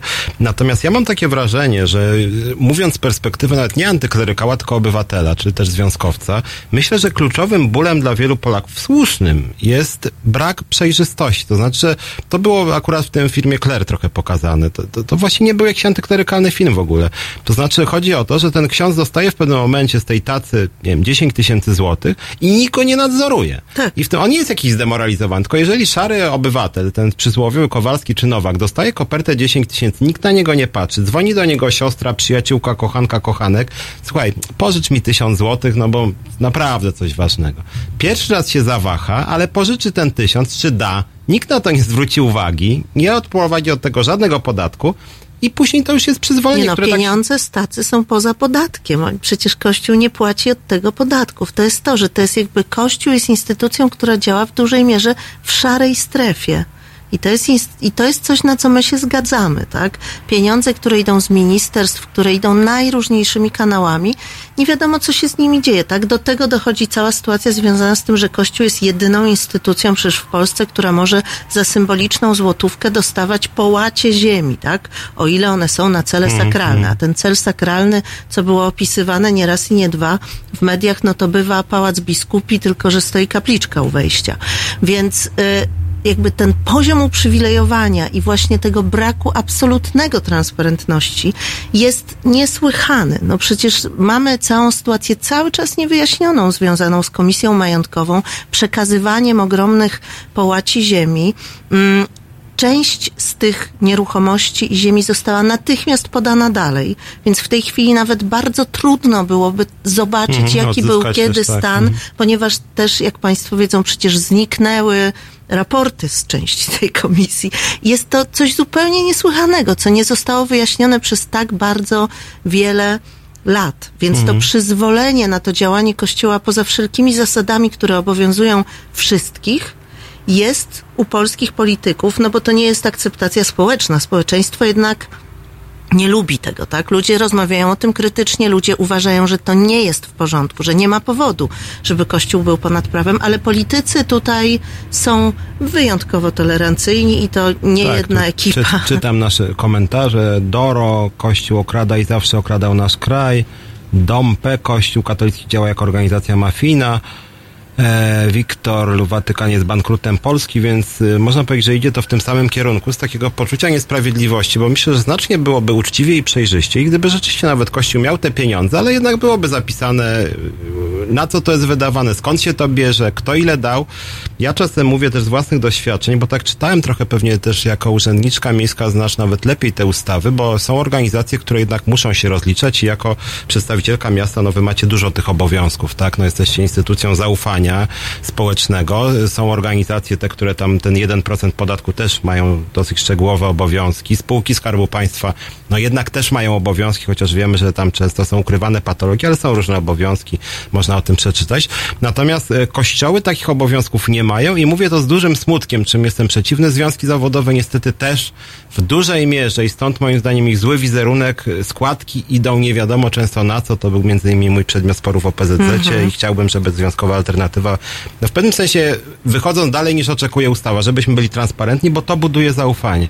I dla mnie rzeczywiście to, że Kościół katolicki jest tak głęboko e, głęboko nietransparentny sprawia, że ja na przykład wiem, ile zarabia e, pielęgniarka mniej więcej, wiem, ile zarabia mniej więcej strażak, no jak poszukam, dowiem się przynajmniej, ile zarabia poseł, natomiast ile zarabia ksiądz czy zakonnica, od czego zaczęliśmy nasze dzisiejsze spotkanie, to już jest często, to są mroki poszczególnych parafii. Oczywiście, tak. I to jest dla mnie rzeczywiście e, bardzo dziwne, więc ja myślę, że na przykład e, ciekaw jestem, jakby Kościół chyba by się bardzo denerwował, na przykład jawność płac, gdyby objęła również Kościół. No tak, i i też trzeba powiedzieć, bo myślę, że to jest bardzo ważne, że y, Kościół polski jest różny od tego, jak działają kościoły katolickie w krajach Zachodu. Y, tam jednak na przykład tak jak w Niemczech mamy to rozwiązanie, że po prostu wierni danego kościoła płacą podatek na ten kościół. I w związku z tym po pierwsze jasna jest różnica tych, y, suma tych, którzy naprawdę są członkami danego kościoła, a nie tylko ich ochrzczono na przykład, ale po drugie też wiadomo między mniej więcej jakimi operuje środkami kościół. I też w różnych parafiach jest tak, że rzeczywiście panuje taka transparentność, bo ta transparentność sprawia, że ludzie chcą przychodzić do tego kościoła, no bo po prostu wiedzą, że oni utrzymują tę wspólnotę i na co idą środki, które sami dają. Kościół w Polsce jest pod tym względem niesłychanie anachroniczny i bardzo, bardzo mocno tego się trzyma. Przecież pamiętamy sprzed kilku lat dyskusję i próbę wprowadzenia przez liberałów e, tej zasady, żeby zastąpić ten fundusz cały, Mhm, który już mhm. nie powinien od jakiegoś momentu działać, ponieważ fundusz, jak, przy, jak przypominam Państwu, miał służyć temu, żeby oddać Kościołowi to, co Kościół stracił w związku z utratą ziem i tak dalej. Natomiast była komisja majątkowa, oddała więcej niż Kościół miał, więc fundusz stracił rację bytu. Zaczęła się rozmowa o tym, żeby właśnie zrobić racjonalne rozwiązanie, czyli ci, którzy chcą, odprowadzają Mhm, procent 1% od podatku. tak. Mhm. Kościół bardzo przeciwko temu oponował, walczył ostro i politycy się z tego wycofali. Ja też pamiętam, jak byłem w Szwecji, swego czasu jeździłem i tam pamiętam, tamtejszy kościół protestancki organizował projekcje i dyskusje wokół złego wychowania Almadowara, więc to też pokazuje różnice kulturowe, bo mam wrażenie, że kościół, pomijając wszystko inne, jest bardzo mało skupiony na, nazwijmy to, teologii szeroko rozumianej, tak? Czyli jakiejś takiej pracy duchowej, która nawet mogłaby się nam jako osobom wszystkim nie podobać, tak, że ten przekaz jednak byłby ostatecznie na przykład, nie wiem, antykobiecy, tak? Ale w Polsce kościół się w ogóle nie interesuje teologią, tylko rzeczywiście jest skupiony na szeroko rozumianej propagandzie. Na polityce, tak. Tak, plus rzeczywiście przecięcia z tymi, z tymi zawodami, bo ja się tak rzeczywiście zastanawiam. Może to byłoby też zdrowe rozwiązanie, tak sobie pomyślałem, że nawet jeżeli już ten kościół jest e, w jakichś urzędach publicznych, e, typu, nie wiem, e, strażacy, tam skarbówka, kto tam jeszcze, to może kościół powinien za to płacić jednak etaty tym ludziom, którzy... No tak, no przypominam, że kiedy wprowadzano religię do szkół, to przecież na początku to wyglądało tak, że biskupi powiedzieli tak, my chcemy, żeby religia była w szkołach, żądamy tego. Mm, Natomiast oczywiście, ponieważ my w ten sposób jakby przekazujemy wiarę i tak dalej, to nie było mowy o żadnym płaceniu tym księżom, którzy y, mieli uczyć tej religii. Natomiast oczywiście, kiedy już politycy zrobili krok do tyłu i wprowadzili religię do szkół, to rok później Kościół znaną psychologiczną metodą nogi w drzwi postawił kolejny warunek, czyli ale przecież to jest praca, a za pracę się płaci. I w ten sposób gigantyczna instytucja, nieopodatkowana w dużej mierze, o nietransparentnych finansach, czerpiąca z budżetu państwa, zaczęła czerpać wielkim korytarzem pieniądze, na które się państwo z nią nie umawiało. I to jest właśnie to, tak działa Kościół. Oczywiście działa krok po kroku i wylądowaliśmy po kilkunastu latach w takiej sytuacji, jaka jest teraz, która naprawdę rzeczywiście jest działaniem na y, szkodę państwa, które ma służyć jednak wszystkim obywatelom, a nie wszyscy i wiemy to z licznych statystyk, życzą sobie tego, żeby państwo w tak gigantycznym stopniu utrzymywało Kościół, wręcz y, ponad połowa sobie tego nie życzy, tak jak sobie nie życzy takiej aktywności politycznej Kościoła, jaka ona teraz jest, kiedy Kościół się praktycznie zapisał do konkretnej partii politycznej. Ja No. za- zaraz przejdę jeszcze do tego raportu o Kopres, gdzie tam te wy, są wymienione profesje, gdzie Kościół się rozpycha. Natomiast tak mi się przypomniała, żeby zamknąć ten wątek z początku naszej rozmowy, sprawa Jędraszewskiego, który zwolnił e, kobiety za to, że żyły de facto nie po Bożemu. I mam wrażenie, że to był dobry przykład sporu między porządkiem kościelnym a porządkiem państwowym jakoś tam. Ta sprawa mnie zainteresowała, bo z jednej strony ona była bardzo smutna, jest bardzo smutna, bo większość pewnie naszych słuchaczy słyszało, e, zostało zwolnionych e, tam trzy bodaj osoby z e, biura prasowego kurii. Trzy kobiety, Trzy tak. kobiety. które jak się potem okazało, pomimo że pracowały tam długo, to nie miały oczywiście etatów, tylko były zatrudnione na Tak, na śmieciówkach były. Chyba. Po tak. pierwsze były na śmieciówkach, po drugie kuria wydała komunikat, że one się źle prowadziły, to znaczy, że one Nie, nie, nie, że one były niezamężne. że niezamężne No, po były, prostu, tak? co, Czyli co jakby- było jak- argumentem. tak, jako argument. Tak. E, Z jednej strony jest to dosyć straszne, a z drugiej strony może jest to coś pozytywnego, że, bo przypuszczam, że takich historii było sporo, a jednak po raz pierwszy stało się o tej historii głośno. Coś się zadziało, że nawet inspekcja pracy się tam pojawiła. Chociaż co mnie zaniepokoiło jako związkowska, inspekcja pracy powiedziała, że ona się nie będzie zajmować aspektem dyskryminacji, bo to jest umowa cywilnoprawna, więc to jest nie jej sprawa. No i to pokazuje większy problem w Polsce, tak? Mamy coraz mniej etatów, coraz więcej śmieciówek i to oznacza, że gigantyczna liczba pracowników jest właśnie pozbawiona różnych takich podstawowych zabezpieczeń, które państwo powinno dawać pracownikom. Tutaj ta sytuacja jest rzeczywiście ewidentna, to znaczy yy, nie można zwolnić kogoś na podstawie tego, jaki jest jego status matrymonialny. To jest absolutnie dyskryminujące i absolutnie każdy, kto byłby na etacie, moim zdaniem wygrałby w sądzie pracy Mhm. y, przy takim uzasadnieniu zwolnienia z pracy. Jest to oburzające, jest to jak z XIX wieku, jest to potraktowanie tych kobiet po prostu w sposób zupełnie haniebny. Natomiast y, jest to też moim zdaniem nauczka, ponieważ to jednak były panie, które pracowały w biurze prasowym y, arcybiskupa Jędraszewskiego, który od wielu miesięcy prowadzi nagonkę na kolejne grupy ludzi, który posługuje się mową nienawiści, który porównuje osoby, nie wiem, broniące dzieci przed pedofilami w sutannach do hitlerowców i nazistów. Teraz już porównuje do hitlerowców i nazistów i gejów, i lesbijki, i ateistów, i wszystkich. No krótko mówiąc, wypowiada szereg takich kwestii, które na pewno nie powinny być promowane i które powinny sprawić, że on powinien już przestać być szefem polskiego episkopatu. Jeżeli Kościół chciałby zachować jakikolwiek mandat do moralnego pouczania kogokolwiek. No a jednak te kobiety bardzo długo pracowały właśnie po, jakby upowszechniając niego te jego poglądy, więc on w zgodzie z tymi swoimi poglądami je potraktował. I to jest, myślę, taka nauczka, bardzo mi przykro, że znalazły się w takiej sytuacji, ale myślę, że to jest nauczka dla osób, które właśnie współpracują z tego rodzaju osobami. Jeżeli współpracujemy z kimś, kto oficjalnie mówi, że nie poważa praw człowieka, praw pracowniczych, praw różnych grup, to jesteśmy potencjalnymi ofiarami. I to się właśnie niestety wydarzyło w ich wypadku. Gregor nam napisał, że Jędraszewski to kanalia. Za chwileczkę wracamy. Krótka przerwa.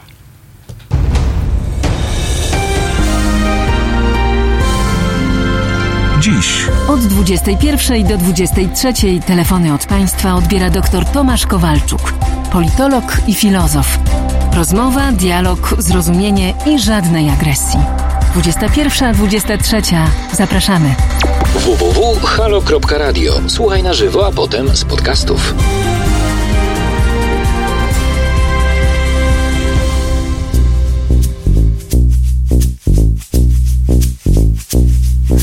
Noc w noc szukam po mieście naszych zamierzchłych miejsc. Mam złe sny, kiedy nie śpię. O mamy mam złe. Luka po tobie Nawet dziurawy mam cień. Noc w noc chodzę powietrze Czym by cię tu zapomnieć?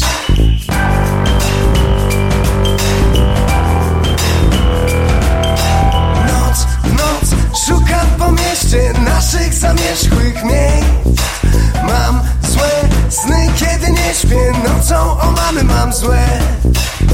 Luka, po tobie Nawet dziurawy mam cień. Noc, noc, chodzę powietrze Czym by cię tu zapomnieć? Proszę cię, bądź cicho i chodź Uciekniemy gdzieś daleko. Proszę cię bądź cicho i chodź. Nie pytaj po co ani dokąd. Proszę cię bądź cicho. Noc, noc, szukam po mieście naszych zamierzchłych miejsc. Mam złe sny, kiedy nie śpię. Nocą o mamy mam złe Luka, po tobie nawet dziurawy mam cień. Noc w noc chodzę powietrze Czym by cię tu zapomnieć? Proszę cię bądź cicho chodź. Uciekniemy gdzieś daleko. Proszę cię bądź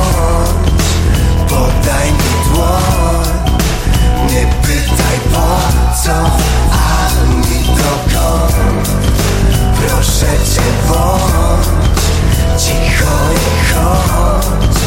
Uciekniemy gdzieś daleko. Proszę Cię bądź cicho. Noc w noc szukam po mieście naszych zamieszkłych miejsc. Mam złe sny, kiedy nie śpię. Nocą omamy mam złe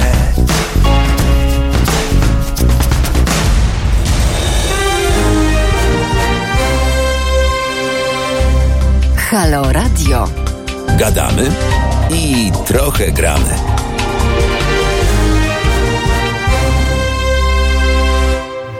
No właśnie, gadamy i trochę gramy. Piotr Szumlewicz, Związek Zawodowy, Związkowa Alternatywa. Dzisiaj taki temat e, oryginalny, jak na te moje godziny związkowe, mianowicie z Agatą Lituszko-Zyglewską rozmawiam o Kościele katolickim, o tym, jak Kościół zatrudnia, jakie ma podejście do społeczeństwa, do pracy, do płci, do dyskryminacji, a mówię o tym dlatego, że prawo antydyskryminacyjne w kodeksie pracy no niestety nie jest nadzwyczajne, ale jakieś jest.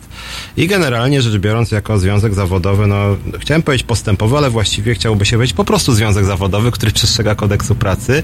Jednak na te sprawy dyskryminacji my uwagę zwracamy i źle się dzieje, jeżeli księża w swojej codziennej pracy łamią kodeks pracy, na przykład będąc nauczycielami i nauczycielkami, głównie no nauczycielami, jak chodzi o księży. I rzeczywiście tak sobie pomyślałem, bo zaczęliśmy rozmawiać, czy rozmawiamy e, na temat różnych wymiarów tej dyskryminacji. E, Ja tu sobie wypisałem za takim raportem, e, który tutaj rozmawialiśmy o nim chwileczkę przed przerwą, ale kluczowe wydaje mi się jednak miejscem władzy Kościoła jest szkolnictwo i tam jest tych pracowników zdecydowanie najwięcej. Ja muszę powiedzieć tak, że y, swego czasu rozmawiałem z ZNP na kilku poziomach. Tam są ludzie często postępowi, oczywiście nie zawsze, bo to jest bardzo duża grupa. I Jedną rzecz, którą miałem żal i mam do ZNP, pomijając wszystkie inne, na przykład zła strategia przy strajku, ale to jest inny temat, to jest kwestia rzeczywiście taka, że ZNP jako potężny związek zawodowy mógłby na przykład na godzinach wychowawczych przekazywać jakieś postępowe treści. Odgórnie nawet od broniarza i jego przyjaciół Mhm. na górze coś takiego mogło być. Nie idzie. Niestety, a idzie od kościoła katolickiego, a na dodatek jeszcze kościołowi udało się to zinstytucjonalizować w postaci lekcji na przykład religii, a jak wiemy lekcje religii przenikają do kolejnych podstaw programowych polskiego, historii, WOS-u i tak dalej. No i tak się zastanawiam, że rzeczywiście my płacimy, e, o właśnie mam ten raport e, OKO.press, w 2014 roku katecheza kosztowała budżet miliard 346 milionów, w 2019 miliard 485 milionów, czyli rośnie dosyć szybko. Wynagrodzenia kapelanów wszystkich kategorii wzrosły z 19 milionów do 24 milionów, e, czyli kapelani dodatkowe miliony. Wynagrodzenia katechetów i kapelanów wyniosły łącznie w 2018 e, katechetów i kapelanów miliard 509. Razem przez te lata 2418 to jest 7 miliardów 100 milionów złotych na kapelanów i katechetów. Z czego zdecydowana większość to są katecheci, rzeczywiście tych kapelanów Tak, no jest to gigantyczna kwota, która wydaje się tym bardziej uderzająca w kontekście tego kryzysu, przez który w związku z deformą edukacji przechodzą szkoły, czyli e, na przykład w warszawskich szkołach na początku roku dramatycznie brakowało nauczycieli z prostego powodu. E, nauczyciele młodzi zarabiają tak mało pieniędzy, że nie da się za to przeżyć w Warszawie. W związku z tym po prostu mało kto decyduje się na ten zawód. Tymczasem katecheci zarabiają sporo. Ja odkryłam y, kolejny aspekt tego. Zwi- robiłam teraz taką ankietę w warszawskich szkołach. Kilkaset szkół mi odpowiedziało. Właśnie pytałam o y, istnienie na różne sposoby religii, symboli religijnych, rytuałów religijnych w szkołach. I między innymi właśnie o to, ponieważ wiemy już z badań Biura Edukacji, że do szkół średnich, w szkołach średnich warszawskich na religię chodzi tylko 45% uczniów, czyli mniej niż połowa. Więc pytałam o to, czy ta religia jest przed lekcjami po, czy łączy się klasy. I z większości szkół mi odpisano, że nie łączy się klas, nawet jak jest tych uczniów w, w miarę mało, dlatego że po prostu, no, żeby nie dyskryminować tych katechetów, że jednak Mhm. to musi mieć swoje miejsce. No, mi się wydaje, że to łączy się z prostą rzeczą. Po prostu każda godzina y, to jest dodatkowa, dodatkowe pieniądze. I to jest coś, o czym my musimy naprawdę poważnie rozmawiać, bo to rzeczywiście jest w tej chwili tak, że w tych zatłoczonych szkołach, gdzie dzieci chodzą na dwie zmiany, od siódmej do dwudziestej mają lekcje w schowkach na szczotki, religia jest w środku dnia, w niełączonych grupach, żeby nie dyskryminować, mówię to w cudzysłowie, a tak naprawdę nie odbierać przywilejów katechetom, którzy są traktowani, moim zdaniem, po prostu lepiej niż wielu Tak, nauczycieli. czytam zresztą po podwyżce od 1 stycznia 2019 roku te 5% katecheci mają zarabiać na etat średnio 4960 zł, więc wielu nauczycieli powiedziałoby, Może że chciałoby tylko się... pomarzyć o tym. Ja nie wiem, jak się czują nauczyciele biologii, chemii, fizyki. Nie mówię o nauczycielach etyki, którzy są zatrudniani w 11% szkół w Polsce tylko. Jak oni mają się czuć, słysząc, że będąc katechetą zarabia się właściwie o jedną trzecią czy o połowę więcej niż dostają oni. To jest naprawdę, a mówimy o nieobowiązkowym przedmiocie, w którym uczestniczą tylko chętni i co kluczowe, nienaukowym przedmiocie, który też nie podlega kontroli Ministerstwa Edukacji. No wszystko jest w tej sytuacji postawione na głowę, na głowie i jest to działanie na szkodę polskich dzieci. Mhm. Ja też jeszcze jedną rzecz chciałem, bo y, cały czas wracając do tego wątku, y, który no, dwa razy już tu chyba przywołałem, że jako związkowiec się tym interesuje. Dla mnie na przykład bardzo ważna jest wysoka jakość usług publicznych i to jest w ogóle rzecz zaniedbana. Wiadomo, w Polsce trochę lewica przegrywa, bo nie udaje jej się cały czas zaproponować takiej oferty wyższej jakości usług publicznych. I mam wrażenie, że częścią tych usług publicznych jest jednak mm, no, również zakaz dyskryminacji. Mam na myśli i klientów, i pracowników. I czytam w tym raporcie z Okopres, e, że w 2018 roku w zakładach karnych i aresztach śledczych pracowało 202 duchownych, czyli tam wzrosło o 18. Ich wynagrodzenia wzrosły znowuż no, znacząco od 3500 do 4750, czyli dużo bardzo. Eee, plus jakieś jeszcze tak zwane inne wydatki Ministerstwa Sprawiedliwości, dosyć znaczne. I druga rzecz, w zakładach poprawczych i schroniskach dla młodzieży e, pracowało 29 duchownych. E, łączny koszt, co ciekawe, wyniósł ponad 5 milionów. No, sporo w sumie, mam powiedzieć, że 20. Ale e, powiedziałem o tym dlatego, że, że widać, że e, Kościół jest obecny w zakładach karnych, aresztach, e, zakładach poprawczych, schroniskach dla młodzieży, czyli no, w takim sektorze wrażliwym, że tak powiem, tak? I w szkołach, i we wszystkich tych miejscach, bo to jest super ważne, brakuje opieki psychologicznej, lekarskiej, pielęgniarskiej, dentystycznej. Czyli w naszym państwie zrezygnowaliśmy z dostarczenia dzieciakom dostępu do lekarza, do psychologa, szczególnie w tych miejscach, które wymieniłeś, ale wszędzie jest ksiądz.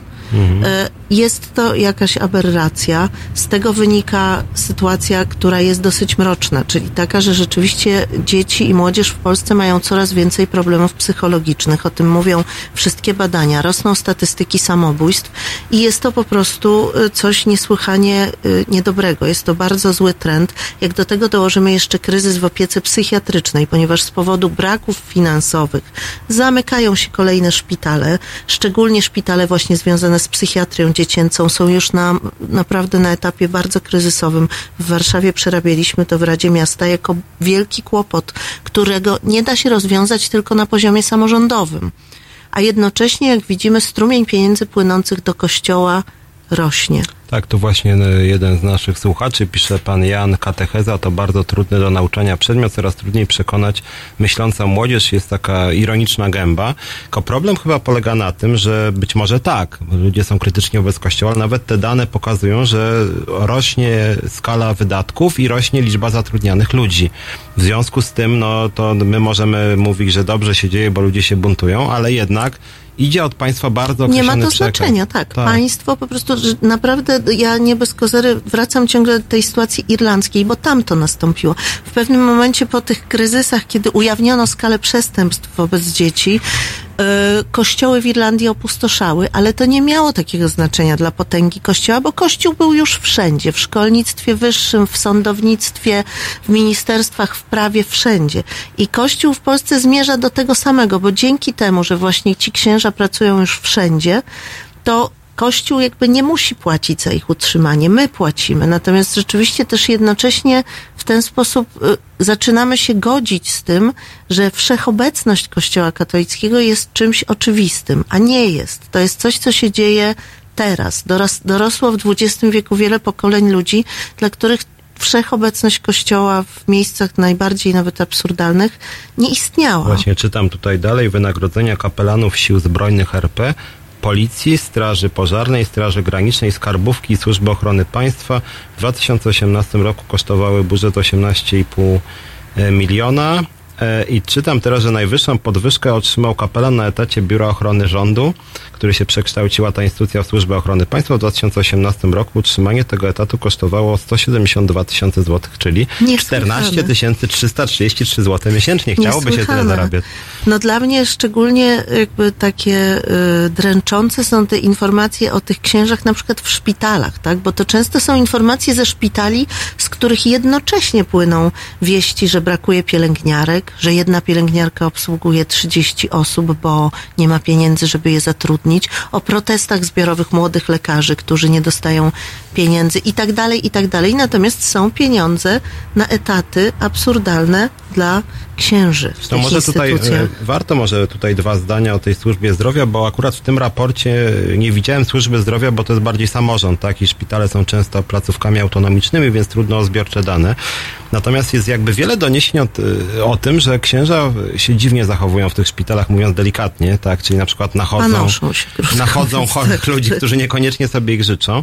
Ja się tak zastanawiam, co to jest w ogóle za praca? No bo lekarz ma konkretne obowiązki, yy, strażak ma konkretne obowiązki, nauczyciel konkretne obowiązki, a taki ksiądz chodzi sobie po szpitalu i wchodzi do biednych, biednych czy nie biednych, już mniejsza, do chorych ludzi. No tak? nagabuje ich I nagabuje. prostu. I dostaje Ja- za to pieniądze. Dostaję za to pieniądze. Ja natomiast jako radna dostaję y, różne skargi od kobiet, bo szczególnie to jest y, okropne, kiedy zdarza się na porodówkach, gdzie kobiety w negliżu, w bardzo trudnym momencie fizycznie, dla nich muszą się mierzyć z tym, że oto jakiś obcy facet wchodzi, bo jest księdzem i uważa jako jedyny niepracownik medyczny, że ma prawo po prostu wchodzić do każdej sali.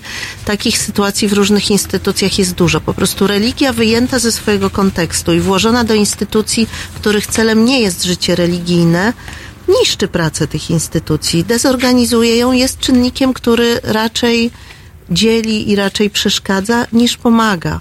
I no, niestety wprowadzanie księży do wszystkich możliwych instytucji jest w tym kontekście na pewno nie działaniem na, na y, rzecz społeczeństwa, natomiast takim kolejnym źródłem dochodów dla Kościoła, to pewne.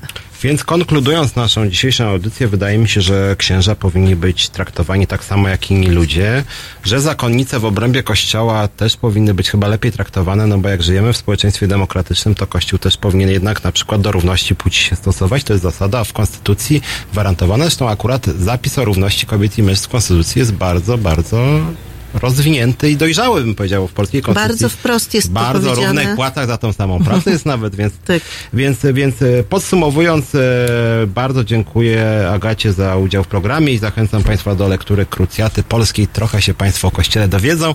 E, Zachęcam też do krytycznego myślenia, zachęcam do wstępowania do związkowej alternatywy i zachęcam do tego, żeby również od księży i zakonnic Państwo oczekiwali tego, żeby swoją pracę wykonywali w sposób uczciwy, transparentny, no i żeby generalnie nie byli taką uprzywilejowaną kastą, która jest lepiej traktowana niż wy. Mam na myśli jednak szczególnie księży, bo to jest bardzo patriarchalna instytucja. Bardzo Państwu dziękuję. Widzimy się za tydzień. Dziękuję.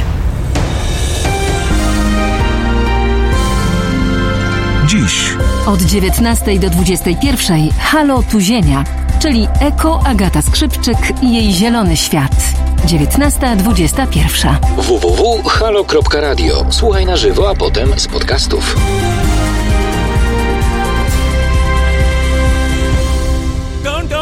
Stop the beat. I control my feet. Up, peep, peep, peep, peep, peep, peep, peep, people in the street. In, in, in, in, in the street. Come on, everybody, and move your feet.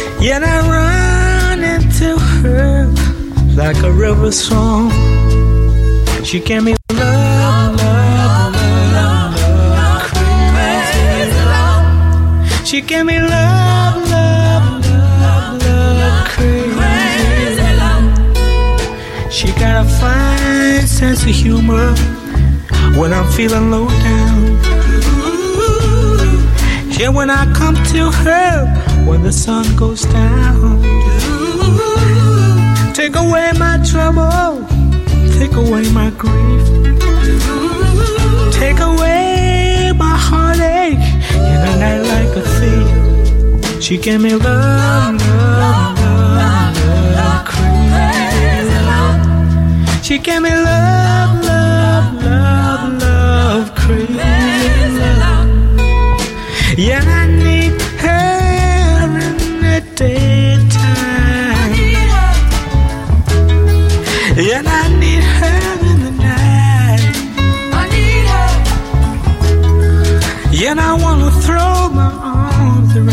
I need her. And kiss and hug her, kiss and hug her tight.